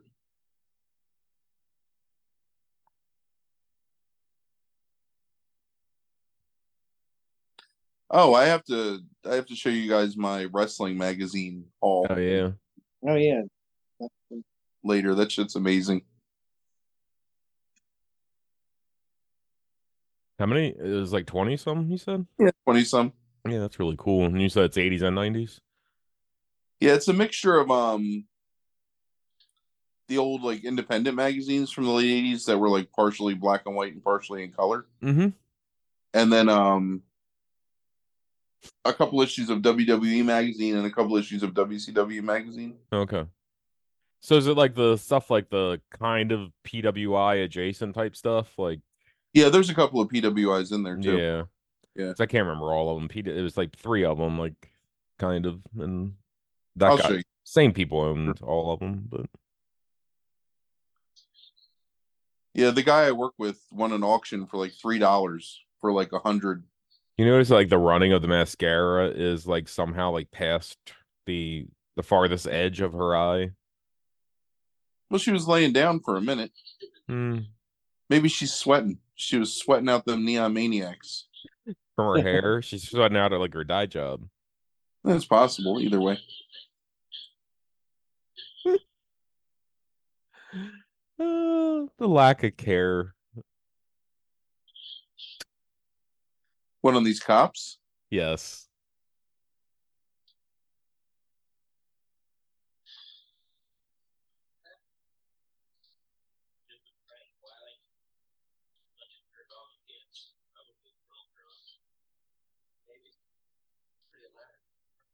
I like that everybody just like lights up a cigarette in the office afterwards.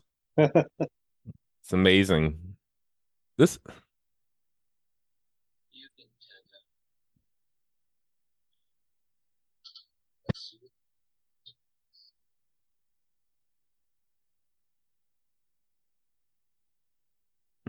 when I was looking doing research on this movie, that guy that plays um the lieutenant, he's probably the most accomplished person out of this whole movie. He's like uh done tons of voice work um over the course of like the past like 40 years.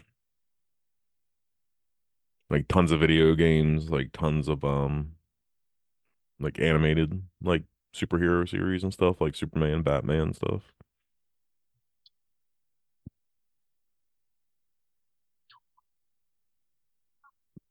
Do you think um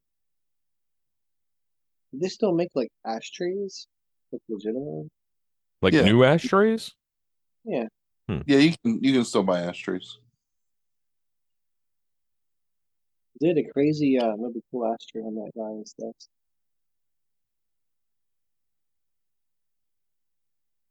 It was like an orange like glass ashtray that had like four different s- four corners with four like things to rest your at like Yeah, old ashtrays that look like like depression glass and shit like that. Like or some of those things are really cool. Yeah. We um back in like prehistoric days when we used to just smoke inside at Chuck's house. Um, there was always a nice collection of ashtrays around. First of all, that's a really early like portable phone. Did you see that? Like Yeah. uh, and she did she did not have the antenna up on that thing. That was one of those ones you could see it like needs to be pulled up. She was right next to the base unit. She was probably all right. yeah, she may not need to. It's an advanced that's an advanced 80s purple phone move. You're near the base, so you don't need to pull it up. Do you think any like no kids understand that like at all? You don't think there's some like, ah, here he is. Fucking Moondog Beast Man. Moondog Uh, Beastman's horny. Trying to get some creep here.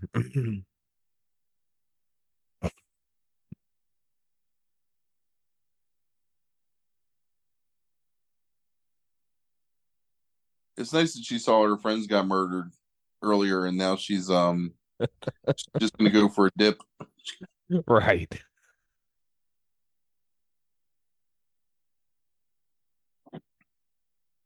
Trying to take her mind off things. You know? Take her mind off the murder of all of her friends.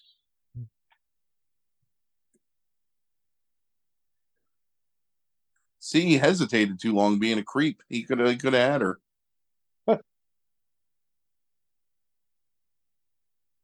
So he's an Eomaniac too, right? But he's like one inch away from water on his death.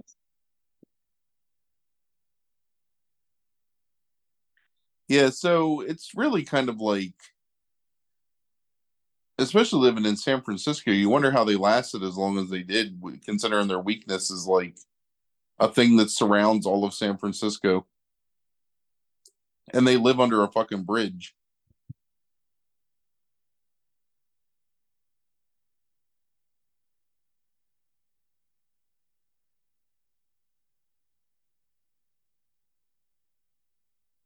Here's a But it's never explained where the Neon Maniacs come from, right?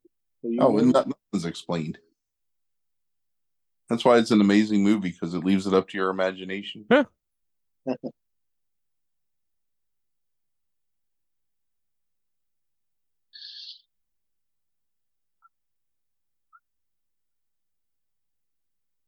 See kayfabe right now. Beastman is fucking melting away. But Yeah. He's like laying under a car or something. Like, oh shit. yeah, oh my god, yeah.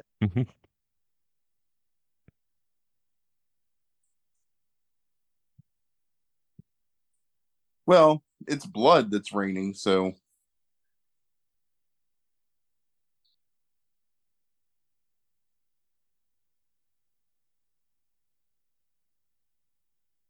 I do like that dream sequence. It's um Yes. pretty effective the first time you see it. Oh, I'm getting an ad in a five seconds. Coming up. Mm, okay.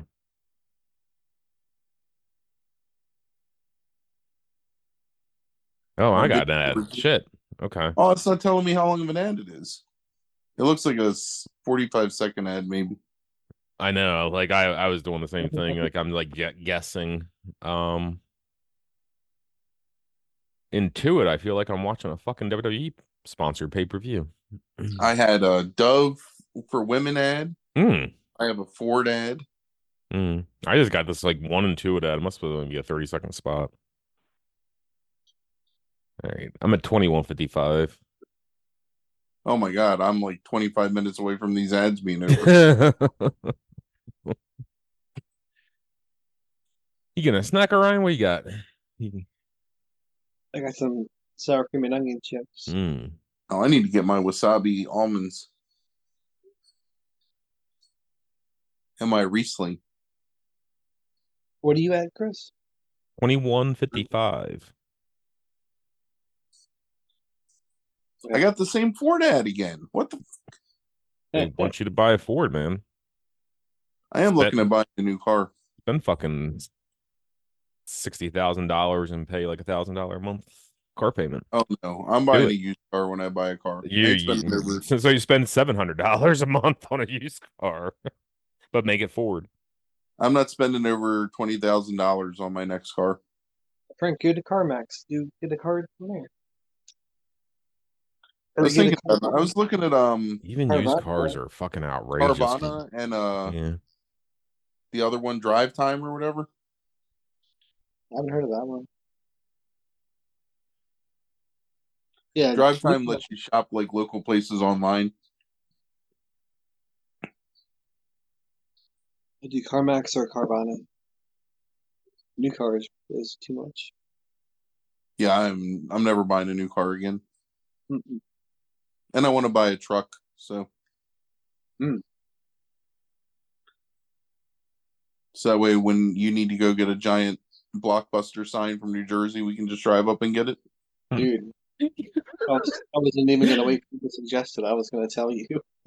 That's what we're doing. Hold on, Frank. Come on, like let stop, stop, stop fucking around here. You are not driving to New Jersey ever If I again had in a, your life.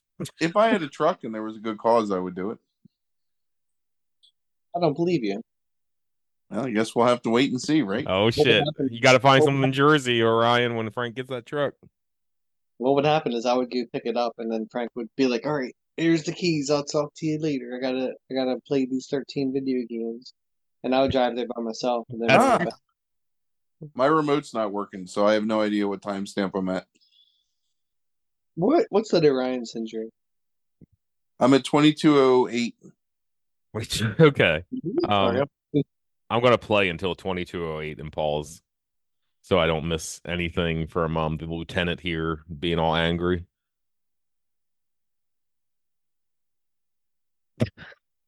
Glorious. This guy's fantastic. All right, I'm at 2208. Lieutenant is one of my favorite things in this entire movie, just so you know. I'm ready, Frank, for the for the epic countdown. Three, two, one, go.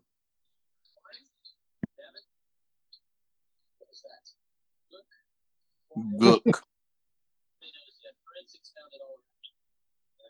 It looks like Tang. It does look like Tang. Do they make Tang still? Do you know?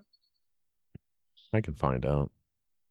Yeah. I have not had. See, I you know what? I I like the realism here of him like putting something over his hand to open the door so he doesn't want to mess up any fingerprints.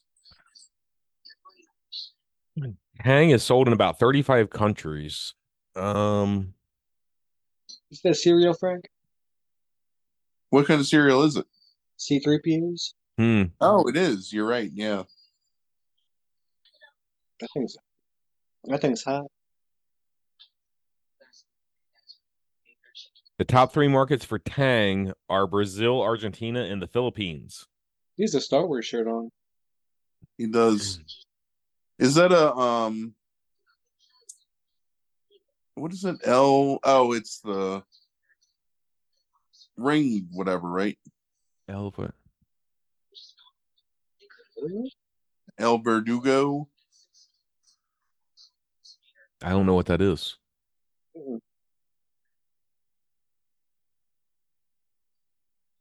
It looked like a Dragon Slayer poster from the one side, but it might be like a um. What is that? Uh, fucking German thing, the ring, ne- the Nibelung or whatever. I have no idea, dude. Mm-mm. Look at all these guys, adults walking through this high school. What's this guy? Why does this guy have this holy sweater? He's waiting to talk to Natalie. You shouldn't talk to her with wearing that sweater. Is, is does he also have a rip in the shoulder of it? Yeah, there's like 13 holes. It's in it. because he's poor, man. Because his dad's like fucking making sauce all day long. Fucking pasta breath, motherfucker. pasta breath. Hmm. What is? oh, that hat! That hat's so askew. On top of that head is That hat is hot. Telling her to go back to Sesame Street is also a fucking hot diss. It's fucking hilarious. When's the last time in public you saw someone wearing a hat sideways? Uh, Imp- it's been a it's been a while, I think. yeah. Like 10 years at least? I mean, Yeah, and by public, you just mean like an average person. I have no idea. Like, um, it's been a long time. I think. I'm I'm certain it's been less than ten years because I'm sure that we saw somebody at the bar at some point. Yeah. I mean, that's like Avril Lavigne type shit before, way before Avril Lavigne. Like that kind of like tilt on that hat. Like that shit's insane. It's a um an alien's hat, right? Isn't it for the Nostromo? Um, is it? I think so. You you guys? Do you guys know my secret? Like Nostromo hat? Well, it's not a secret because it's sitting on that chair. Oh, okay. You've seen it. Okay, that's Yeah, my that's my like- my grass cutting cat hat. The past like six and a half millennia, it's been sitting there. Six and a half months, but I mean, like, yeah. No, it's longer than that. No, it was towards the end of the season, man. So it was like August. You bought it in August? Yeah. Like it was, maybe maybe July, but no, it hasn't been that long. How many times have I been to your house since July? Three? Probably. Well, then I've noticed it every single time.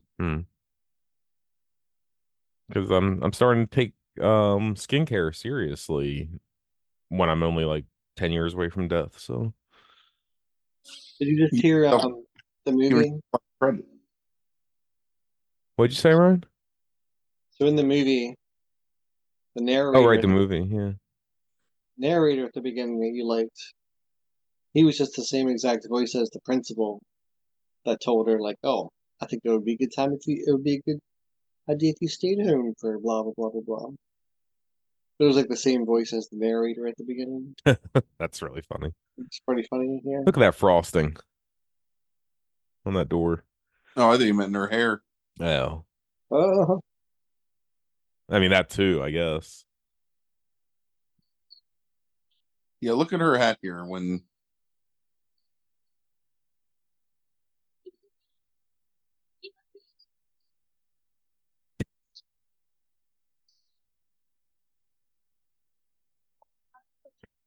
He also has the same hat though. maybe they both love Alien. I Yeah, still see, felt- it's Nostromo hat. Yeah, it's Nostromo. Yeah, uh-huh. that's the one that um Yaphet Kotto wears, right? I think. Yeah.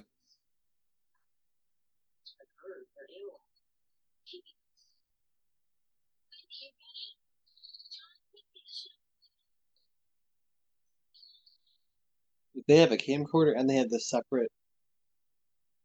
They have the separate recorder thing. I think it's hot. It's some for, for that time period. That's some like look look at all this equipment Yeah, like in a rich. house in a house. There, yeah, it's privileged There's bullshit. expensive going on right here.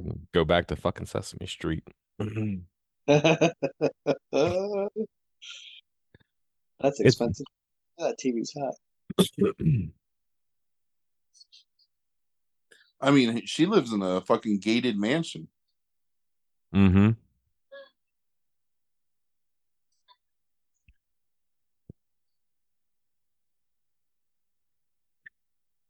Go back Sesame Street.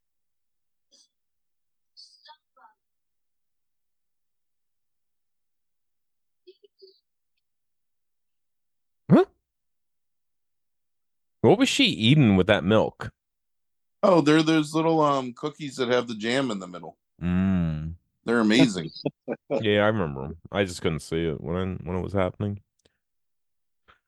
This I'm just fucking playing my guitar. fucking idiot. What? Why is he wearing whole? Look at this. Look at her. She's like put together for and look look, look at this house.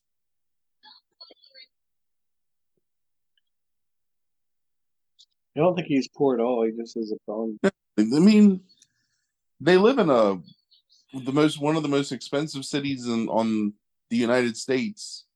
So he's Everybody just a, lives bo- in he's just a bozo then. Yeah, he's just he's just a hobo, man. Mm. He's trying to be like some kind of proto fucking grunge rock star.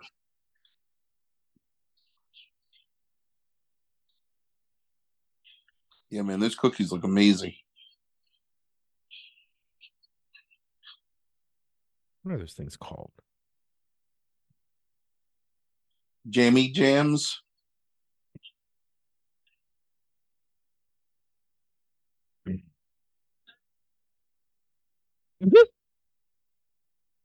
Obviously, they're not there.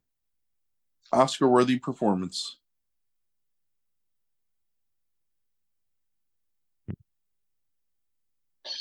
Ah, They don't really have like their own name. Jam filled butter cookies, shortbread cookies with jam, This is- thumbprint cookies.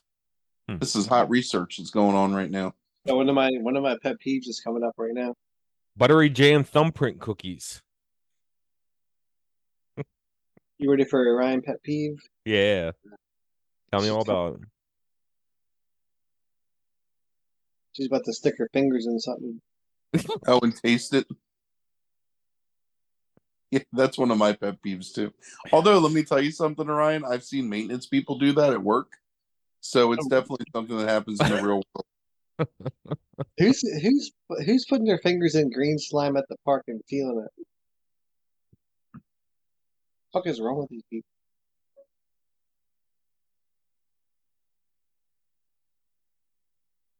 Like, yeah, let me put my fingers in this green slime. This song's hot too. Yeah, that um, that camera like rack focus or whatever to like pull back from the Did you front. see the. Mackler's name on there? Whose name? Mackler. Oh on yeah, that list. Uh huh. Yeah. Who's Just a compo- who's Mackler. composing the music. Sounds pretty hot. Look, not not getting nothing from Bounty for that for that advertisement.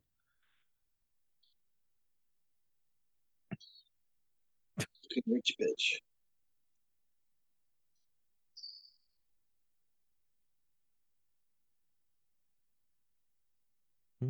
Mm-hmm. I guess you can't just leave the bread mm-hmm. like hanging out on the front porch. Mm-hmm.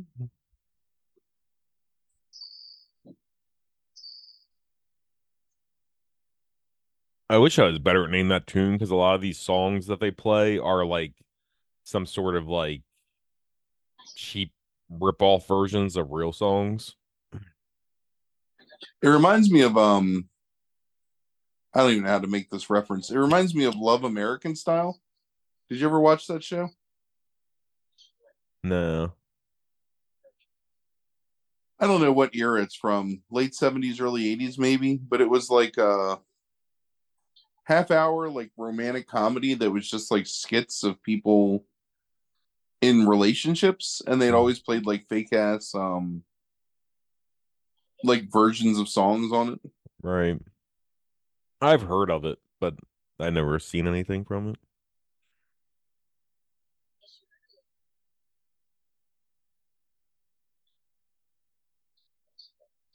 Did she just run her nail down like the crevice of that tile? No, she didn't even worse.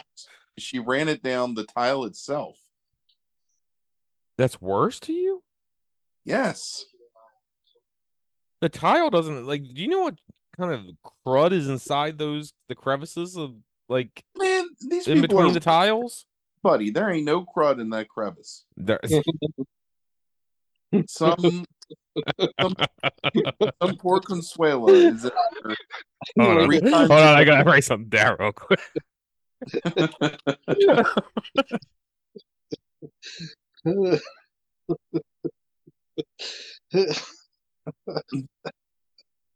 they got a maid that's coming in there and cleaning their grout.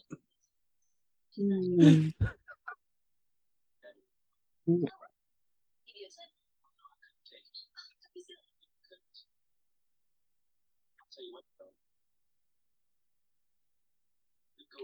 Shoot your shot. yeah. Yeah, playing the song. You see that shit's hot. Like that's that's that's good editing. Is like playing that song again as soon as he asks, and she's like, "Okay." She didn't even hesitate. He's just drinking that. Oh, there you go. Maniac Prints. yeah, she's stalling his prints. Yeah, Sesame Street's on the case. This girl is the smartest person in the entire movie. So, and she has good taste. Why is the hat on the other side, like to that now? It Like- has it, it, it has been continuously since Yeah. the graveyard scene. Yes, which switches.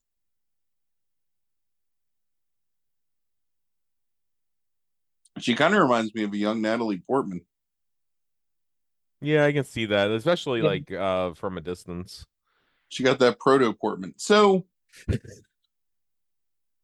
she's already found the hiding place of the Neon Maniacs. No, Like- she hasn't. She's close to it. She almost there. What I'm saying is, like, if there's these murders, like, they gotta happen all the time. And it takes this, like, 12 year old to find it. And nobody else is even looking. Maybe the Neon Maniacs are a new um new addition to San Francisco. Well, it just happened recently, I think. Except for Maybe that's what except for they got trading cards. Right. They were announcing like they're coming. Uh. Like ready in 1986 for Neon it's like making a bid like a week early on eBay. It's like oh yeah, you just gotta let them know. Let them know Right. you're out. I'm still trying to figure out the beginning with the cow head and the and the, the trading cards. I don't know. Is this dude still alive? no. He died uh 18 years ago. He was born in like 33 or something like that. So he was only like in his 50s when he made this, but like yeah, it's been a while. So Guess we can't email him. nah. In the heaven.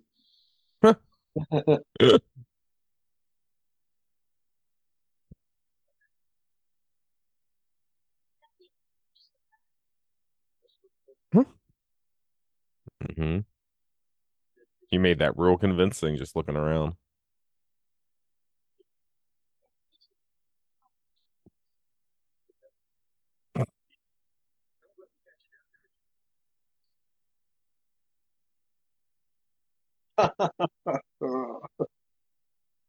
it's a funny run. That's like a it's like a little rascals move. Like Right. like holding on to the top uh, on holding to the top of the hat and running like crazy. Like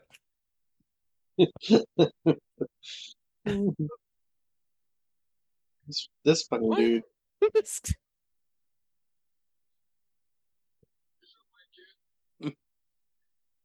Yeah, get the fuck off it. like me. Hmm.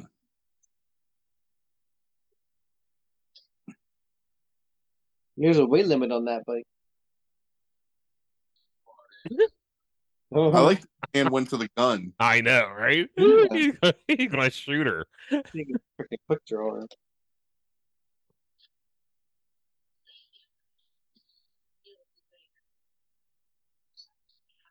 Look, Fucking Mitch McConnell in like fucking 1986 right here. He hasn't gone to ruin Kentucky yet. Got that same elongated face and like skinny man double chin thing going on.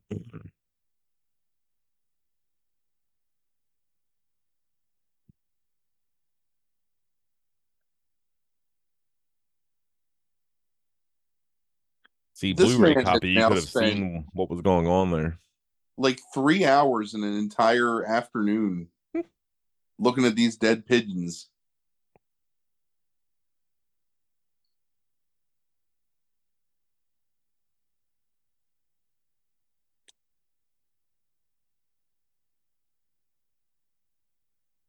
What are you drinking over there, Ryan? Now I have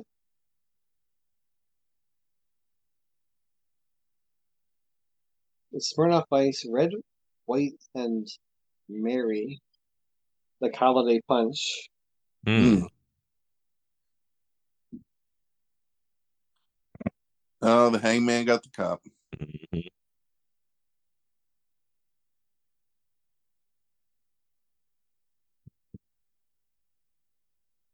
Those shoes, those shoes are a little dull right there for He's been walking around in Neon Maniac blood. Hey, he's working hard. Hardly working. taking care of business. Working overtime. Hmm. It's a really long stretch without a commercial. It has been. Yeah. Frank needs some some some Riesling and some nuts. I really do want to get my nuts and my Riesling. Here. I saw that little I saw a little glance, Frank. I'm trying to estimate the amount of time it would take me. no, I saw a little glance. I saw a little glance to the right. Yeah, there was a Oh, glance. yeah.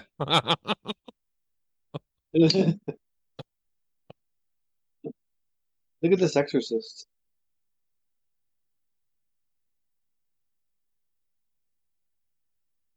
It is pretty uh yeah. exorcist. Pretty good shot. I did look to the right more than the right towards where the Riesling and nuts are. Yes, you did. I know. Frank, while Sesame Street's doing her thing, did you hear that um Spike Lee is remaking High and Low? I did. It's annoying. um, I have a ad break in two seconds. Mm. It's not notifying me. There it is. Yep. So yeah, same. No, it's like a sixty seconds. So I'm going to get my shit. Yeah. Do you have one, Ryan? Yeah, I'm in the middle of one. Okay. I got a KFC like uh, I got a kind of like Brooks House like thing. I don't know what this is. I got a KFC like sex commercial.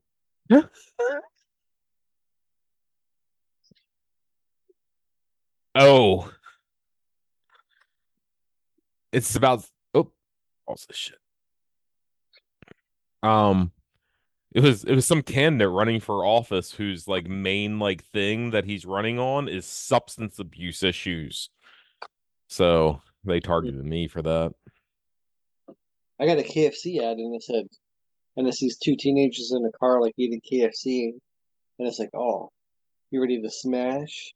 and like the girls like eating like this like hot, this like chicken like with Like there, and it's like Why? smash that bowl of chicken or so whatever. It's like oh, yeah, talk about smashing, eating, eating, not smashing, whatever.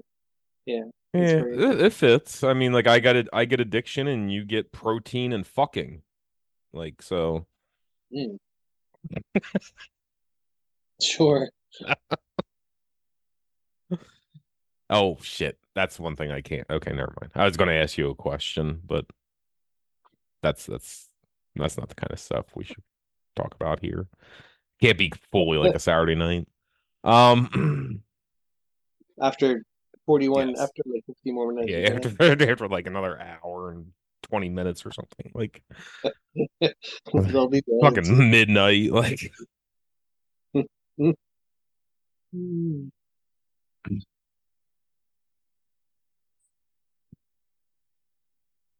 at least the lieutenant's coming up. I'm at forty one thirty, by the way. Yeah. Fuck, it's not the goddamn remote. Alright, that falls there. Is it a battery issue, Frank, or Oh, I just changed the batteries. I don't know what happens. Every once in a while, it just won't work.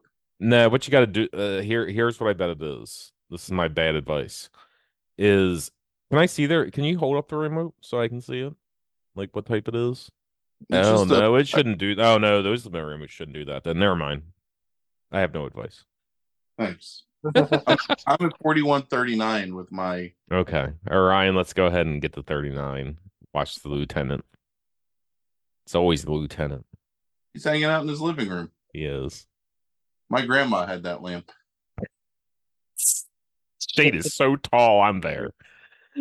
There, it's holding it. You have 4139 now? Yeah, yeah, yeah. Yeah. All right. Three, two, one, go. I'll pour this wine.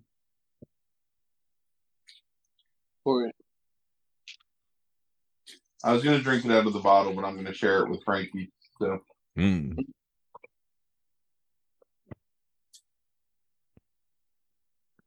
I got Kung Fu Girl Riesling. What the fuck's it called? Kung Fu Girl? What is that? What what's the, the distinct? What what is that exactly? I don't know. Got a Oh, it's just a brand. Yeah. Is there anything distinct about it or different, or is it just a Riesling? no, it's just the Riesling I've been drinking for like 14 years now. Oh, okay. What kind of my what kind of nuts are those again? Blue Diamond Wasabi Almonds. Wasabi, all right. They make all this crumbly noises. Oh, Oh, yeah. curse the sky. When they get wet, do they like heal from their from their like disintegrating? That maniac if they looks like a melt, they'll do Hellraiser it. character to me. I can't remember which Hellraiser character that is, but Yeah, the teeth guy. mm-hmm. That's the chatterer.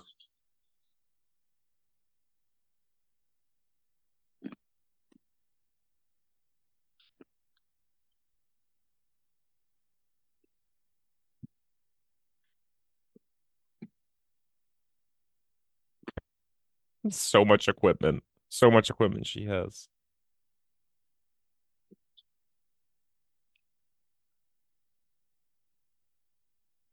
I wish I could remember who she looks like up close. I definitely think in profile, like in like a long shot, she definitely I see the Portman, but Ally Sheedy, maybe? maybe. Is there a little bit of young Winona Ryder or something in her? Oh, yeah, maybe a little bit. It's like young Sandra Bullock to me. Mm. Yeah, that's a good one. Hmm. Unique mix.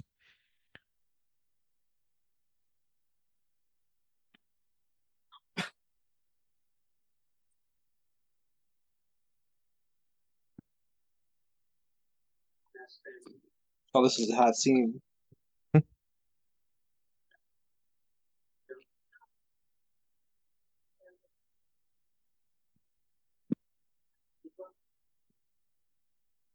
That guy doesn't care. He didn't care at all.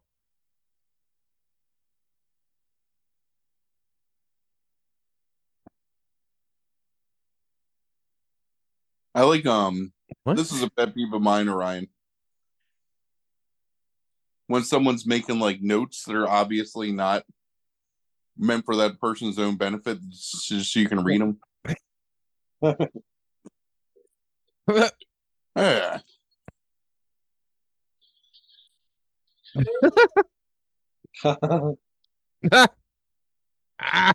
yeah. You guys like yeah, whatever.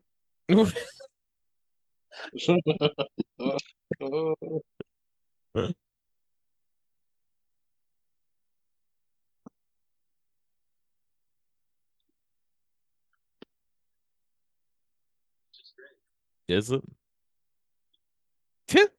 Hmm. That's what makes the timing great. You should use that line, Or- Orion. This girl is some um super frank standard, just so you know.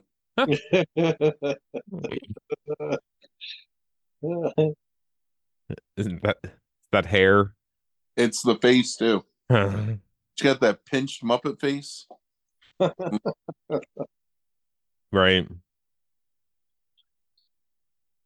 She actually looks like um Zoe Starks a little bit, or whatever that wrestler's name is.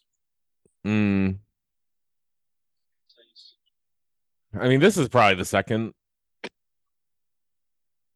person in the movie that has like an a career. Like, I mean, she was in like an episode of The Mentalist, you know. I mean, Hmm.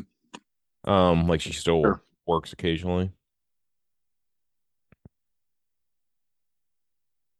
But she also looks like, you know, somebody who somebody who um you you take a slightly worse path path in life and you end up like, you know, working at like, you know, delivering crabs to a table, you know.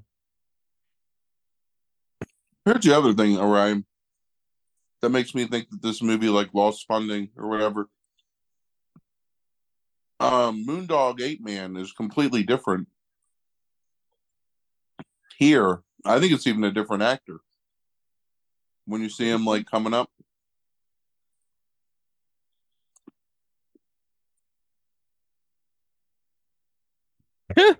He's like, None? yeah, yeah, yeah. yeah. Um not anymore though. Engineers not left. But there's a funny part where this entire scene happens, and then you see like later on, like five minutes later, that the uh the Animaniac engineer, the new one, is like still driving the, the train. He's like, yeah, are you driving train? It's really funny. see it's a completely different guy. Yeah. You think so? Oh yeah, hundred percent. You don't think it's just the way he's lit though? Maybe? No, it's he's got different musculature. Uh, The original, you go back and watch it after we finish it. The original guy is like, ah, spear thrower, Neon Maniac, much more muscle than that guy. Yeah, like, yeah, there the the gimp is like, yeah, the gimp's getting into it, like driving the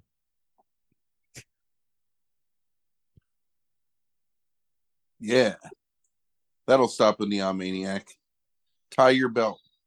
Do you have these have like a cloth belt? It's one of those military belts. Hemp belt? Poser. time to go back.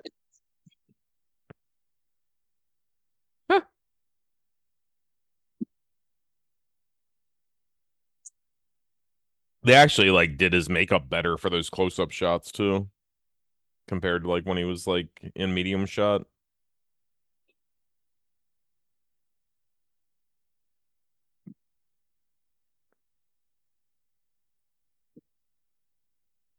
He looked much more beast like in that close up.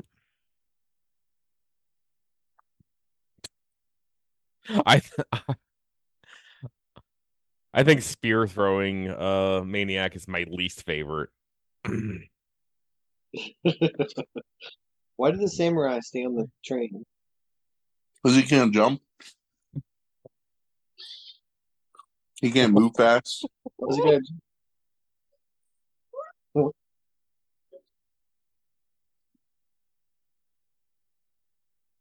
Did the, the fucking pasta breath sit there and tell the fucking bus driver take off? Like command him? He was still trying to go Dutch with her, trying to get her to pay for her part of the bus fare.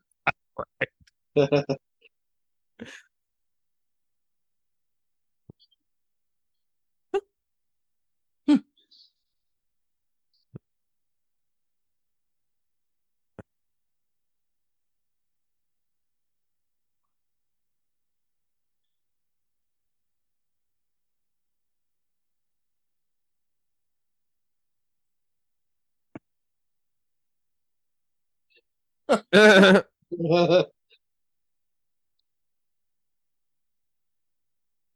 can run fast too. Apparently, as fast as a bus. well, at least the the, the spear throwing Native American one can or whatever he's supposed to be. So what caused his hand to pop off? I don't know. Uh, no idea.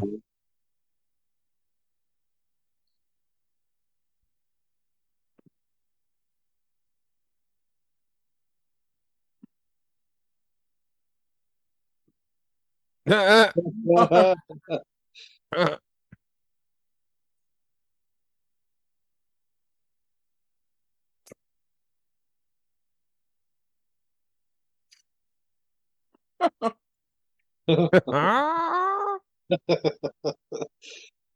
a hot edition. the fucking pink slippers are hilarious.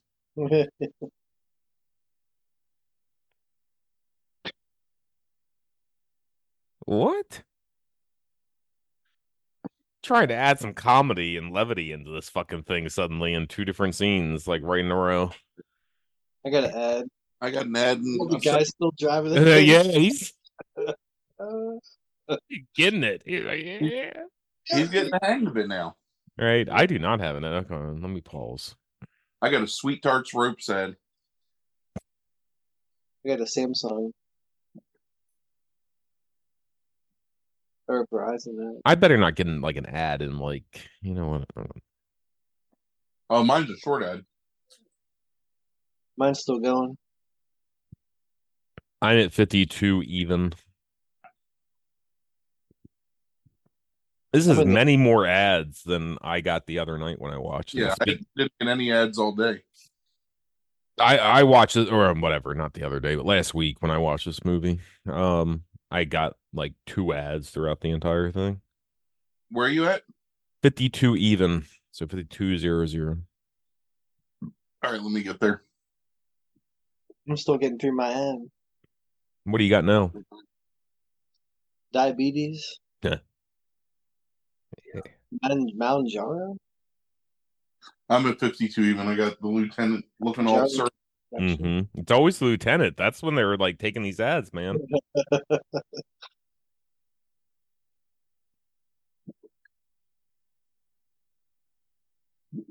Dang, there's 40 minutes left in this movie.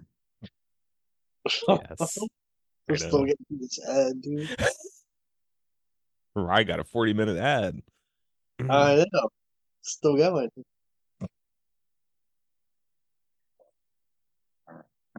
You remember the Regal Cinemas pre-show that was the little girl from Curly Sue talking in Jack Palance's voice?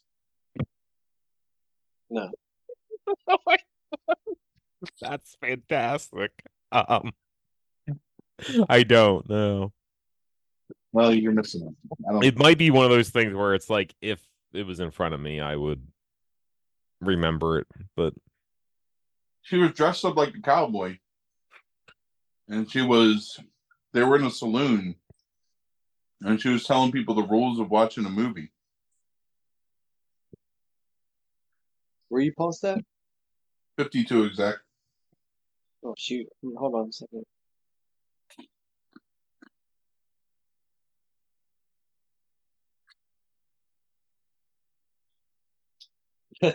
All right, I'm there. Always a detective. All right, three, two, one, go.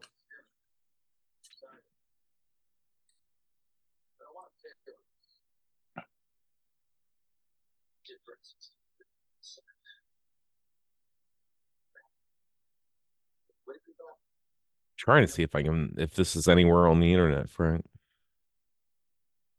Do you think she's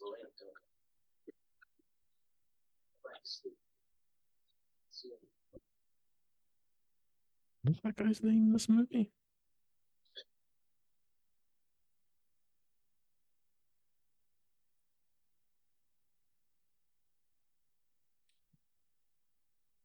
Did he call him kid when he said that? hmm Okay. Because it came off sounding like king, and I thought he called him king. It's like back to sleep, king. no, he doesn't get that much credit. This is a hot scene right here. Mhm.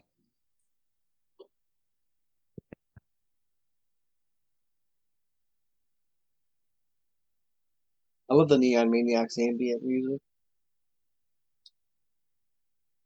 Wow, wow, wow. Yeah, I like that there. Yeah.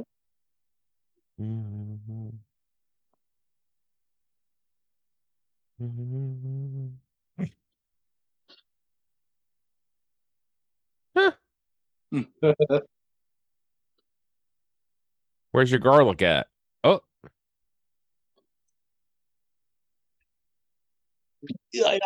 Yeah. Dude, there's a there's a huge EI movement coming Uh. up.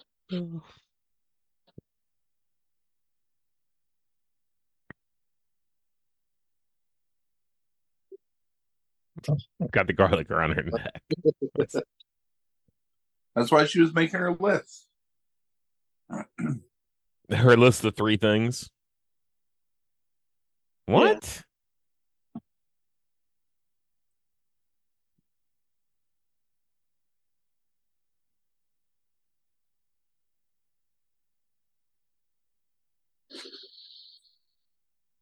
That's a good practical effect right there. Yeah, Yeah, that's what I was getting ready to look who did the They were done by what's his name, right? The director. the effects. I'm not sure. Maybe I'm wrong. Crew. Let me see.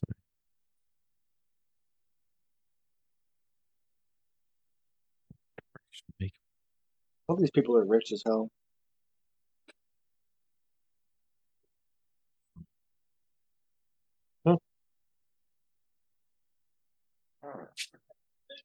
Orion, I feel like you and I researched this movie a lot when we first started watching it.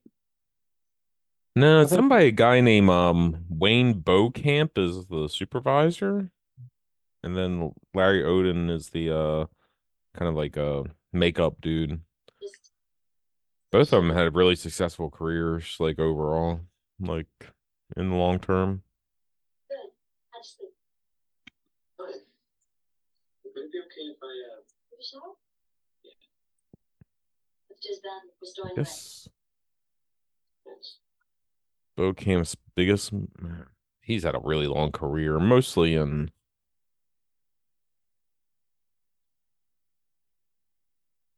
lower budget stuff, but like he he gets up to the level of some things, like he did uh Freddy versus Jason, Stargate, like shit like that. Like so, there's some bigger movies.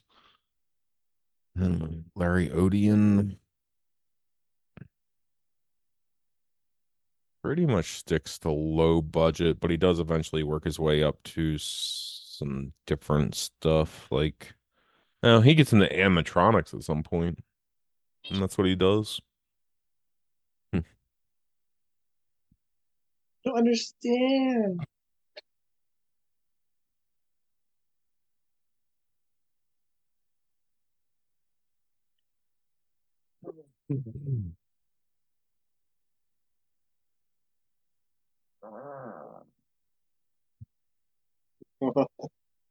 Yeah, that's interesting. Um,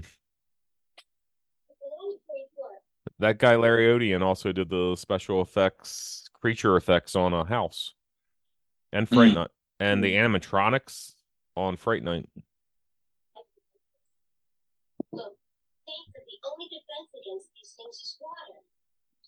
And the creature effects on uh invaders from mars all in the same year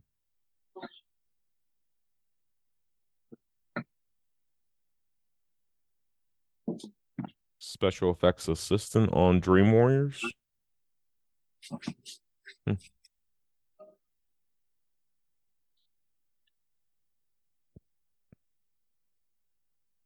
mechanical effects on exorcist 3 Hmm. interesting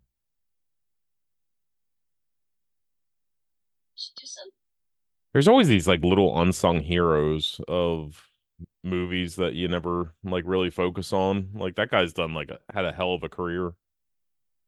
She's right. We're kids and who listens to kids? Only if they showed up in my tape. Wait, the band competition is tonight. Right? What did you say? You said that that water kills these freaks. All right. Now, if we can get enough squirt guns to kiss the dance tonight, we'll see this first. Oh, it's the best logic ever. Does he think that the Neon Maniacs are going to show up to the dance?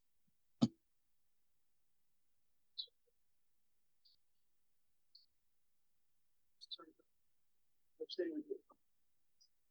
Maybe all right.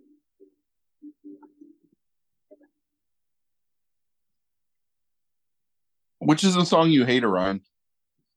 The one that that guy sings. Mm.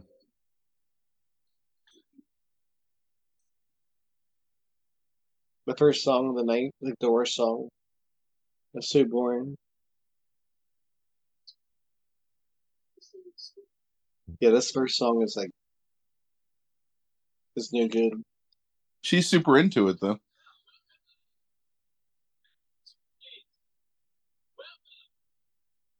Yeah. Like this guy was the makeup effects artist on the Pit and the Pendulum, Frank. Like it's crazy. Um here, what are you doing? Oh. She's dressed up as the dude from Fade to Black. That's interesting.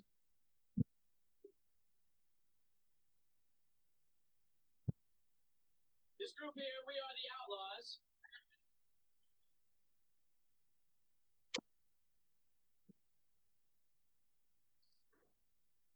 Our competition tonight, which is a tough bunch of mothers. Mm,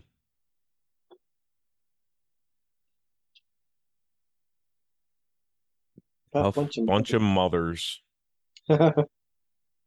Well, they're kids. You can't curse when you're a kid. You drink beer though. never.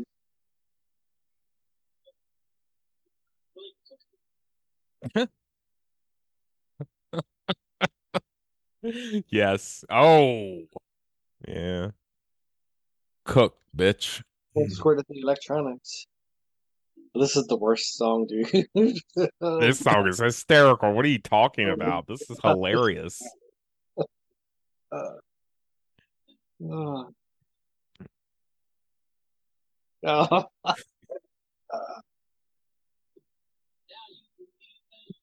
Like he had he had the dice shake and the point like in his arsenal. Oh, you got the like the Yeah. fist in the air. Like I gotta get another beer for this. mm.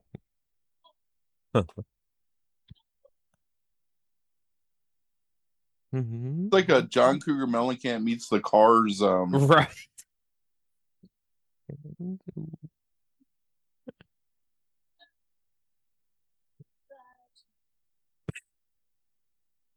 This actually sounds like a real song that could have been produced during this time period. I love it. I don't agree with you. We don't. You got bad taste. That's why. I'm not saying it's good. I'm just saying I think it's fantastic. I'm gonna I'm gonna do a cover of the song for you, Ryan. as good as that. She lied to me? She lied to you? It's kind of like our short circuit 2 conversation earlier. It's, I'm not saying it's good. I just think it's great. Like in its own way.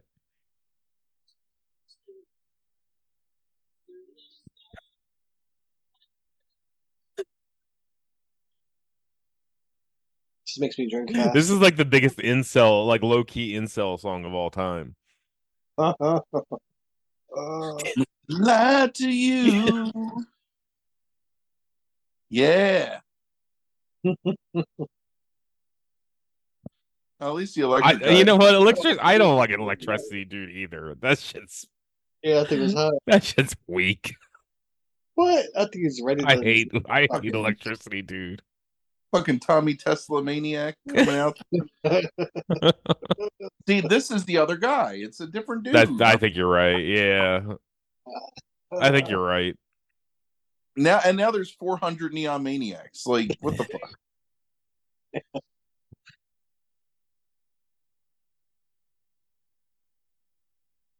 she must have lied to you.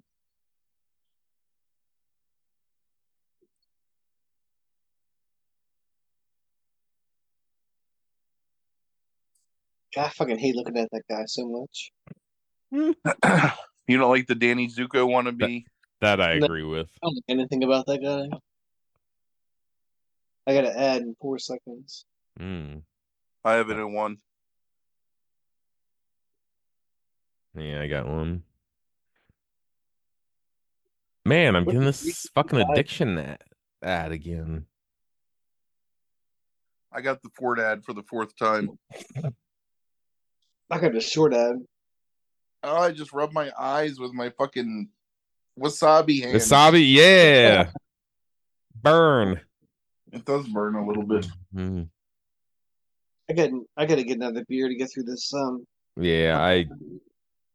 I'm paused at 103.23. Ooh, I'm at 26. I'm at 23 as well. Mm. Y'all need to catch up to me this time around. I'm at 26. All right. I'm at 26. Are you going to get your beer? Or are we just starting this? You can start it and I'll get it. I'm still listening to it in my headphones. All right. Three, two, one, go. Oh, you fucker! You. I I was going to say three, two, one, maniacs, and I fucked up. I was waiting for you to say three, two, one. Must have lied to me. lied. Lied to you.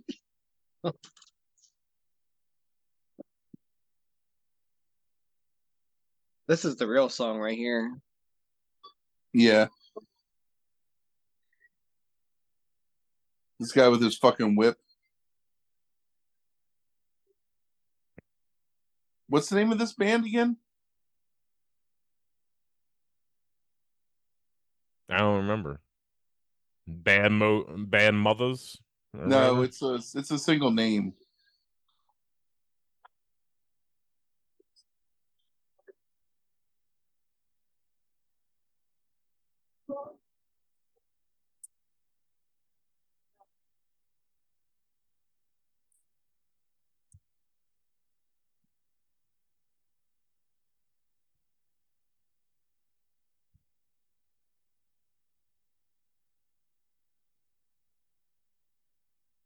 Why are they focusing on like this other detective rather than lieutenant? I'm telling you, because they had to refilm. They filmed like four different movies.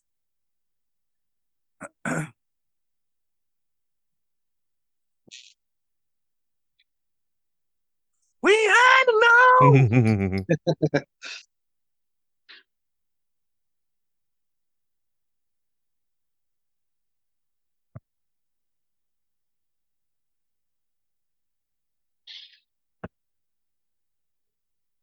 it's about to get real. mm. I think this dude trying to be William Katt.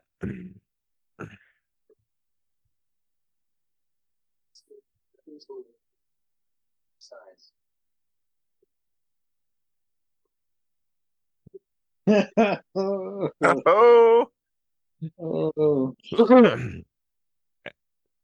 how did how did this dude in like the course of 20 minutes like try to upgrade himself upgrade himself to um he, his moves are so fucking stupid right, because this is the different guy. He's- You talking about Moondog Spike here? yes so absurd. He's he just keeps like throwing his arms out. That's it. Like and sometimes both at the same time so it looks like he's gonna like bear hug somebody or something like did that guy just rub his nipples? What is happening? He's excited. Fucking brand new Neon Maniac Demon Surgeon.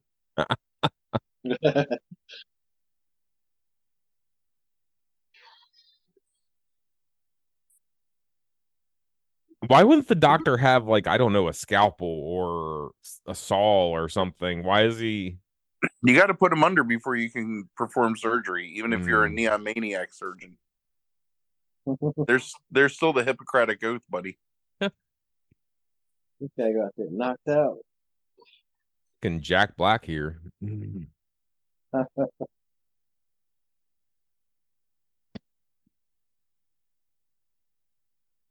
See, um,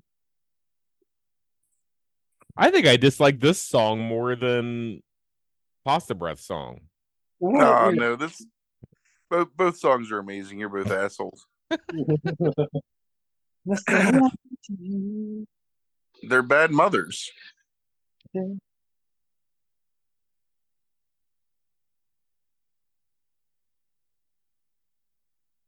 I will say that I that girl like dressed up as Dracula or whatever. I freaking I freaking hate it so much. You what? I hate the girl dressed up as Dracula. Mm, She's dressed up as the lead character from Fade to Black. I thought you said I would smash it so much. Oh yeah, she's also 14. I did not see that. what did you What did you say she dressed up as, man? She's dressed up as the villain from the movie Fade to Black. I don't think I've seen that movie. It's about a guy that's obsessed with old movies and starts to murder people. Oh, no, Have you made that. me watch that movie, Frank? Maybe I don't know. Is that worth watching? Yeah, it's good. Hmm. You That's you've seen the VHS box like a thousand times. Remind me after this. I'm gonna look it up.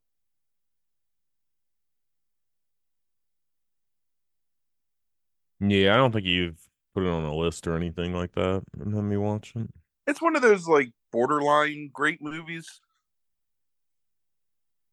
Something that I really enjoy from when I was a kid. I do remember who's Dennis Christopher? What have we like seen him in? it's actually like a proto incel movie in a lot of ways. Hmm. Or like a nice guy. Like the prehistory of the nice guys or whatever. Oh, he's in Doppelganger, which we did not talk about, but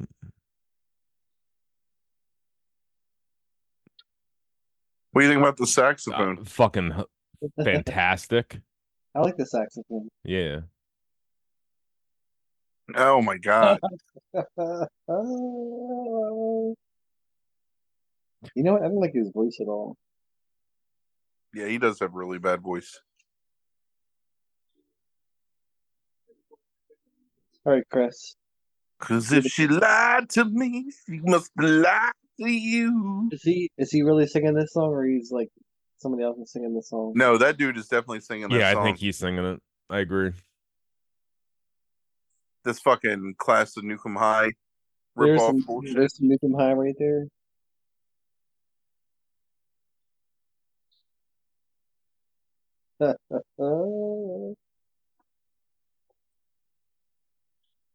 Look at him stroking that microphone stand. he is.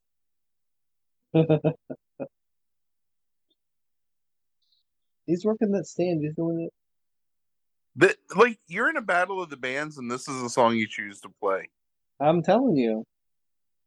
Both band songs have been a dud for him. Fucking spaghetti benders.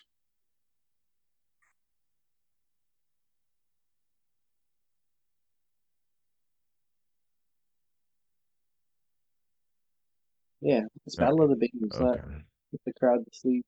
I know this guy. Uh, that that dude's just like walking so casually. Like the the fact Yeah, that no, just there. Look, uh, in reality, all the neon maniacs want to do is have a good time, and people just give them shits, and then they have to murder them.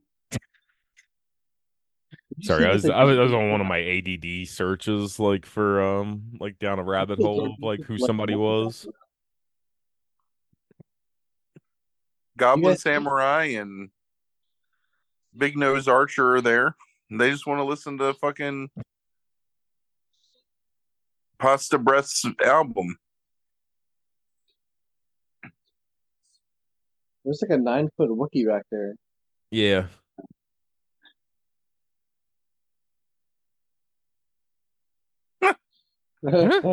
Is she trying to fucking dance with the Indian shaman man- maniac? Yeah. She scared him off.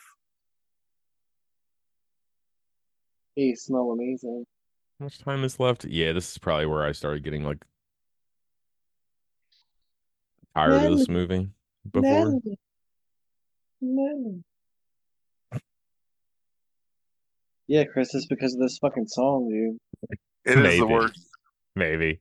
It is the worst of the three. I'm in the middle of my song, babe.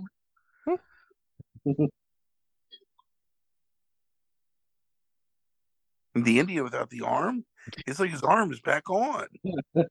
His neon maniacs regenerate. Do you think he regenerated or you think he found the arm and put it back on? Oh, that's a good question. Hmm. is I think it bears some examination. yeah, Vietnam. Fucking- that's- Oh. there's- yeah, it's William. That's William Katt slash Gary Busey, like fucking maniac. It's funny that in kayfabe, his M16 still jams up on him. Right. It is. This cheap shit. That's Stupid that's pla- fucking- it's platoon neon maniac. Look at this dude just like scoping. Like he's so he's so fucking just Uh, uh, You gotta find a good target. right. Right. That's what I'm saying. He's thoughtful. He's God, that's like fucking kid, kidney stone squirt gun. he's my favorite. He's the smartest of the maniacs. Yeah, why waste your maniac energy? Right. Just be cautious. Watch for spilt drinks. I don't like that maniac that looks like it's a Star Trek character either that you saw a glimpse of there. This is just a stupid maniac, but I like him. Oh, one-eyed alligator. Yes. There's your scalpel from Surgeon Surgeon Maniac. There you go. Yeah. Surgeon maniac.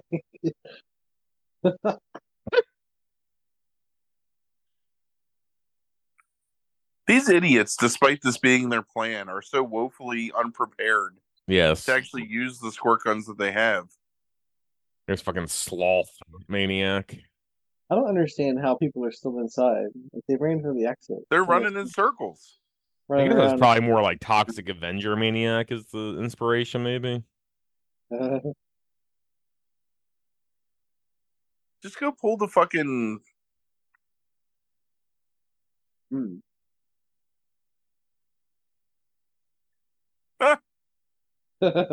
Oh, Hold on. We don't get an answer out of that either, right?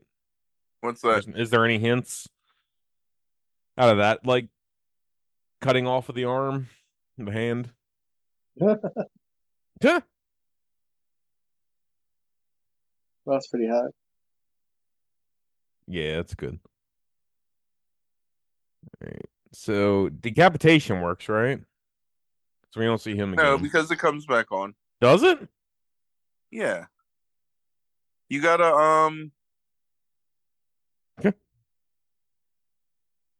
You gotta kill him with water. Water's the only thing that that'll eliminate a neon maniac.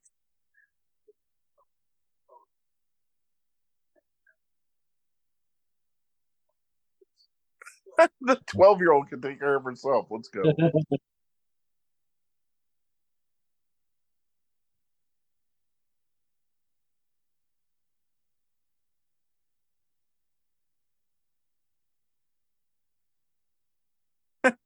Fucking chopping at the water with his tomahawk. Oh man, I got another fucking ad. what? I'm Five, four, three, two, one. You know why this is happening? Oh, this is a really short ad. Oh yeah, I got one too. Okay. fast as shit. This is happening because we're watching this I'm at the at same football game. I'm at the grocery store. I got to sing on a fucking stupid ass Instacart ad. Oh, I love that. I'm at one hour, sixteen minutes, and twenty five seconds. Man, I got people- this. Uh, this is the longest ad that I've had so far. This is a really long ad. I think I ads I'm getting. Oh God, this fucking this fucking politician and his dead daughter died of addiction. This is the third time I've gotten it. What second are you at, Frank? Oh, I got 25. Hold on, I got an ad coming up. What?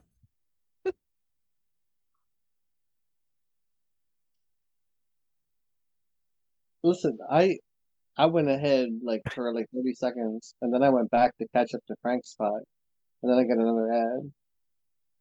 So I didn't get an ad, but then when I went back to catch up, I got an ad. Mm, But mine's a quick ad. got a It's fucking on the super Super Bowl ad now. Frank, who do you think's going to win the Super Bowl? I mean, I hope it's the 49ers. But I don't know. I, I really, I don't really have an opinion on it because you don't care. I guess I just don't care. I don't. Yeah. Oh, where were you at, Frank? Sorry. One hour, 16 minutes, 25 seconds. I'm at 27. I'm there. All right. Three, two, one, go. If the 49ers win, then we get a. I get my my uh, team gets a pizza Oh, party. pizza Oh, that's right. You get the pizza party. Yeah. I'm rooting for you. Yeah.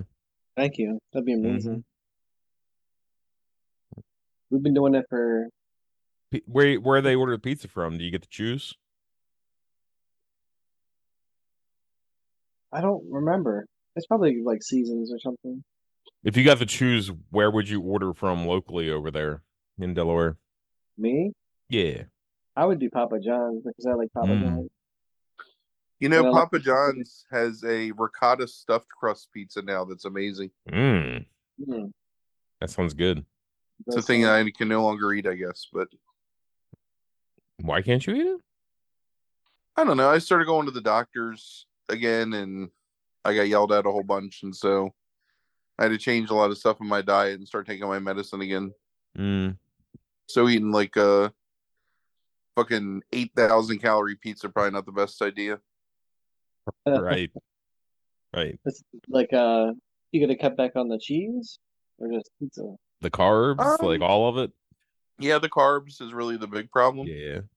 Mm. But the diabetes medicine I take has an appetite suppressant. So I don't really get like super hungry anymore. Mm.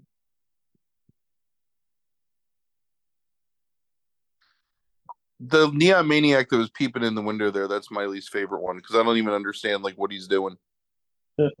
he's like it's like fucking stiff neck neon maniac. Yeah, Right. I was gonna say the thick neck medium, Yeah. but he's he's Like- been there since the beginning of the first scene. His his power is that his spine is fused together and he can't turn. yeah. it turned his neck. Hmm. Do you want to hear the names of the neon maniacs? Yeah. Ape, Archer, Axe, Decapitator, Doc, Hangman, Juice, Mohawk, Punk Biker, Samurai, Slasher, and Soldier. Hmm. And the Cyclops creature is called a scavenger. They're not an actual neon maniac. I always I'm reading- the I'm reading the history of the neon maniacs. I'm bloody disgusting right now. I always calling him the dinosaur in my head. Like Luchasaurus. Yeah, he's like Lucha Lucha Mania. Nothing is like Luchasaurus. I don't know if that's a good statement or a bad statement. I have to write something down actually. real quick. Oh, they're gonna like have their fucking Yeah, yeah. All this dude, all this dude can think about is like fucking. right with his goddamn. That's gonna be really crude. this is He's a gonna take t- t- taking her virginity during a neon maniac uprising with his fucking grandma's curtains like made into a coat. He probably smells like Ben Gay and lavender.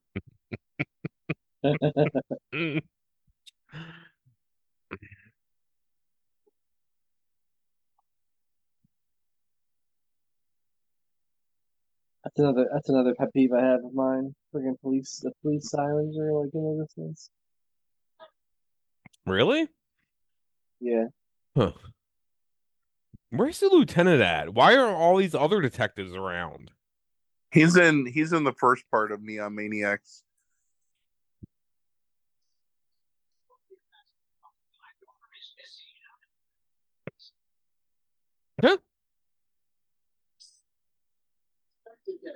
Especially some key witnesses right now. Not gonna share Inspector, he was lieutenant. There it He is, yeah. is. Got Columbo on the scene. Uh-huh.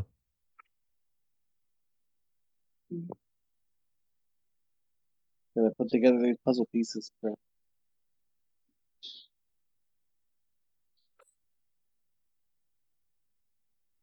Oh, that's creepy. Look at this. You're telling me that these things are inside the Golden Gate Bridge. One, two, and three. That they're responsible. for the They only come out at night prior to using Frank's words as a hot sugaring category.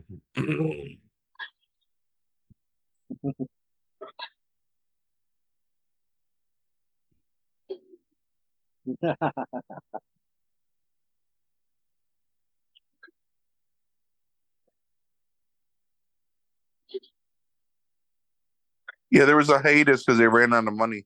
yeah. That's why it's different actors in certain scenes. Hmm.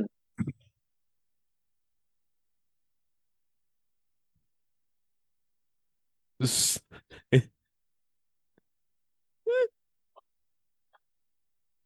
you understand?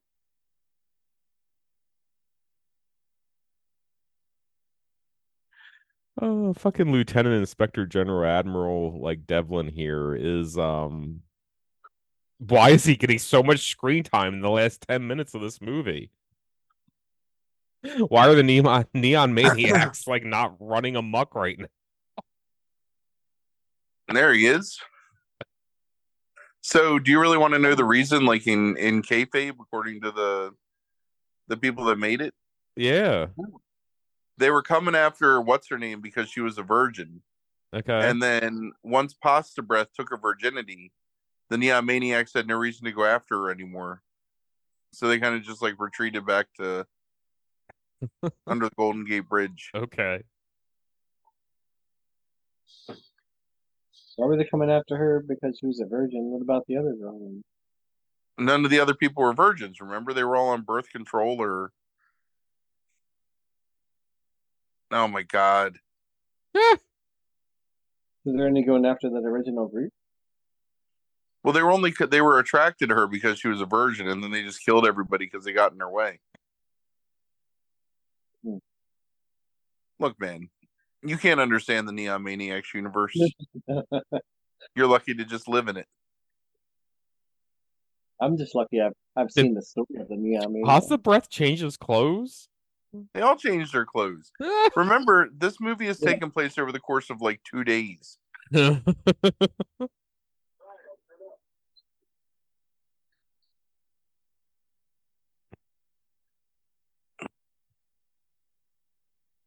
You're about to- to see the ending that doesn't. That that's a hot that's a hot shot. Right? that it is, It's a yes. You need to you need to steal that fucking shot for a bow Battletoad Overload episode. I've already I've already thought about it. oh my So- god, you have to do a noir. You need to do it in a noir Battletoad. Oh my god, it'd be amazing. A neon noir. Hmm.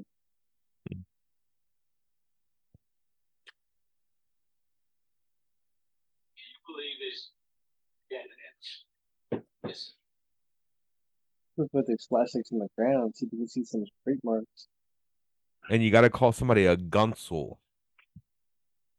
at some Gun- point. Yes. What the fuck is a gunsel? It's in the Maltese Falcon. What? He called he calls uh what's his name? Um the uh The little assistant the main bad guy he calls like the the guy that's like holding the gun like all the time, like pulling the gun on him, calls him Yeah. a Gunsel. Gunsel's like um because of the Hays Code, Gunsel's like basically like a derogatory term to call him gay. Mm. That'll get me banned from YouTube. Nah, nobody knows it. It, it beat the Hays Code, man. Come on. It'll beat it'll beat YouTube. Chris trying to get me um in trouble. If it be the Hays Code, it could be the YouTube like algorithm or whatever. They don't know what Gunsel means. Nobody does. Now we all do, and anyone that's watching this watch along. Yeah, five other people. Yeah.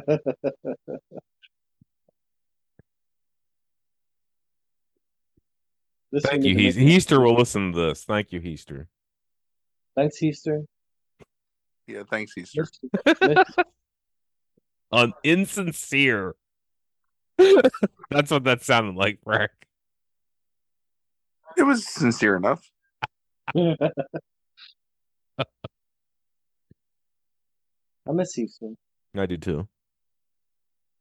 Easter should be watching Neon Maniacs with us. I know. I have a feeling this isn't Heaster's bag. This, Yeah, it either is or it isn't. A hmm. hundred percent. it's not. There's no middle ground. No. I don't think I don't think Easter would appreciate the neon movie. Heaster will watch Bottle Rocket for the 15th time instead of watching this. Oh. The lieutenant's so angry that they couldn't find the Neon Maniacs. he is. I know the Neon Maniacs exist, even though I didn't think they existed 20 minutes ago. You should be mad this movie ran out of money. Couldn't film a fucking good ending. Where do you stop liking the ending, Orion? What what do you count as the ending? Like that you where you dislike it all? The whole truck scene. There should be like some kind of crazy scene where he finds like this some portal that leads to something and I could give Well, you it was like, set up. It was set up to um, generate a sequel, and then the sequel just never happened. hmm,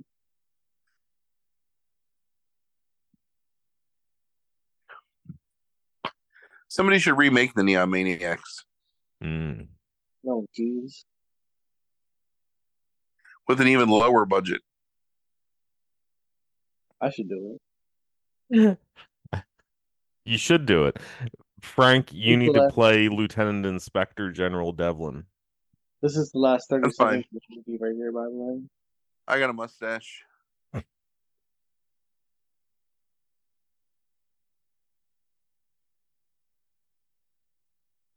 I have a really funny mustache story from a movie.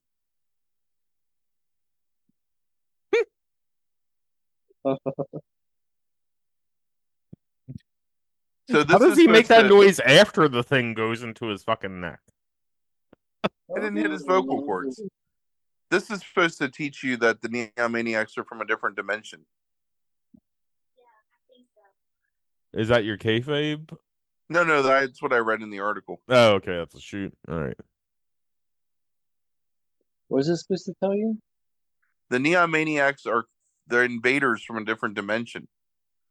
Why are you supposed to know that? Because they were in the back of the truck. Oh, I, I'm just saying that I think that's the whole point. But no, I don't know how you would ever know. What is Night Train to Terror? No, I know that's what I'm kidding. Night Train to Terror is three gruesome stories. This is an anthology. Have you seen this, Frank? Oh yeah, of course. In '85? Yeah, I mean I didn't see it in '85, but I have seen it. See, Ape is two people, Archer's two people, Axe is two people. Oh, I Juice, it, Juice it, is it moved it moved the Night people. Train to Terror because I wasn't quick enough. But Punk Punk Biker is four people. Samurai is three people. oh geez. Slasher is two people. This ending music is fantastic. I feel like I'm walking through Ames in 1986. maybe you'll find um some kind of like hot like uh Star Wars figure. Bro, I'd be buying all the GI Joes I could. Mm. actually 86. Maybe I would be able to find some some power of the force if it was um Mm-hmm. North. Mm-hmm. That's where I got my a man a man. Oh, yeah. Yeah, I, I you know I have Amanaman and Luke and um Stormtrooper gear. Couldn't you also order Luke in Stormtrooper gear? Wasn't that a mail away? Yeah, I had 'Cause I, him thi- on. I think I had him in, in mail away. I had him and Anakin in mail away. I think both of them. All right, so we're still recording, right? Or We are. stop? Yeah, we're uh-huh. recording. I got night night train to terror up. I might watch that like a little later Mine's- tonight. Night Train to Terror is playing on my TV right now. Is it? yeah. The train. And it, I I paused it on the train like when it actually starts, like the train Mm. like coming down the tracks. Um. Oh, all right. Well, thank you for listening, everybody. Um. Watch uh watch Neon Maniacs. Yeah, you should watch it with us. It's it's a It's good fun. Yeah.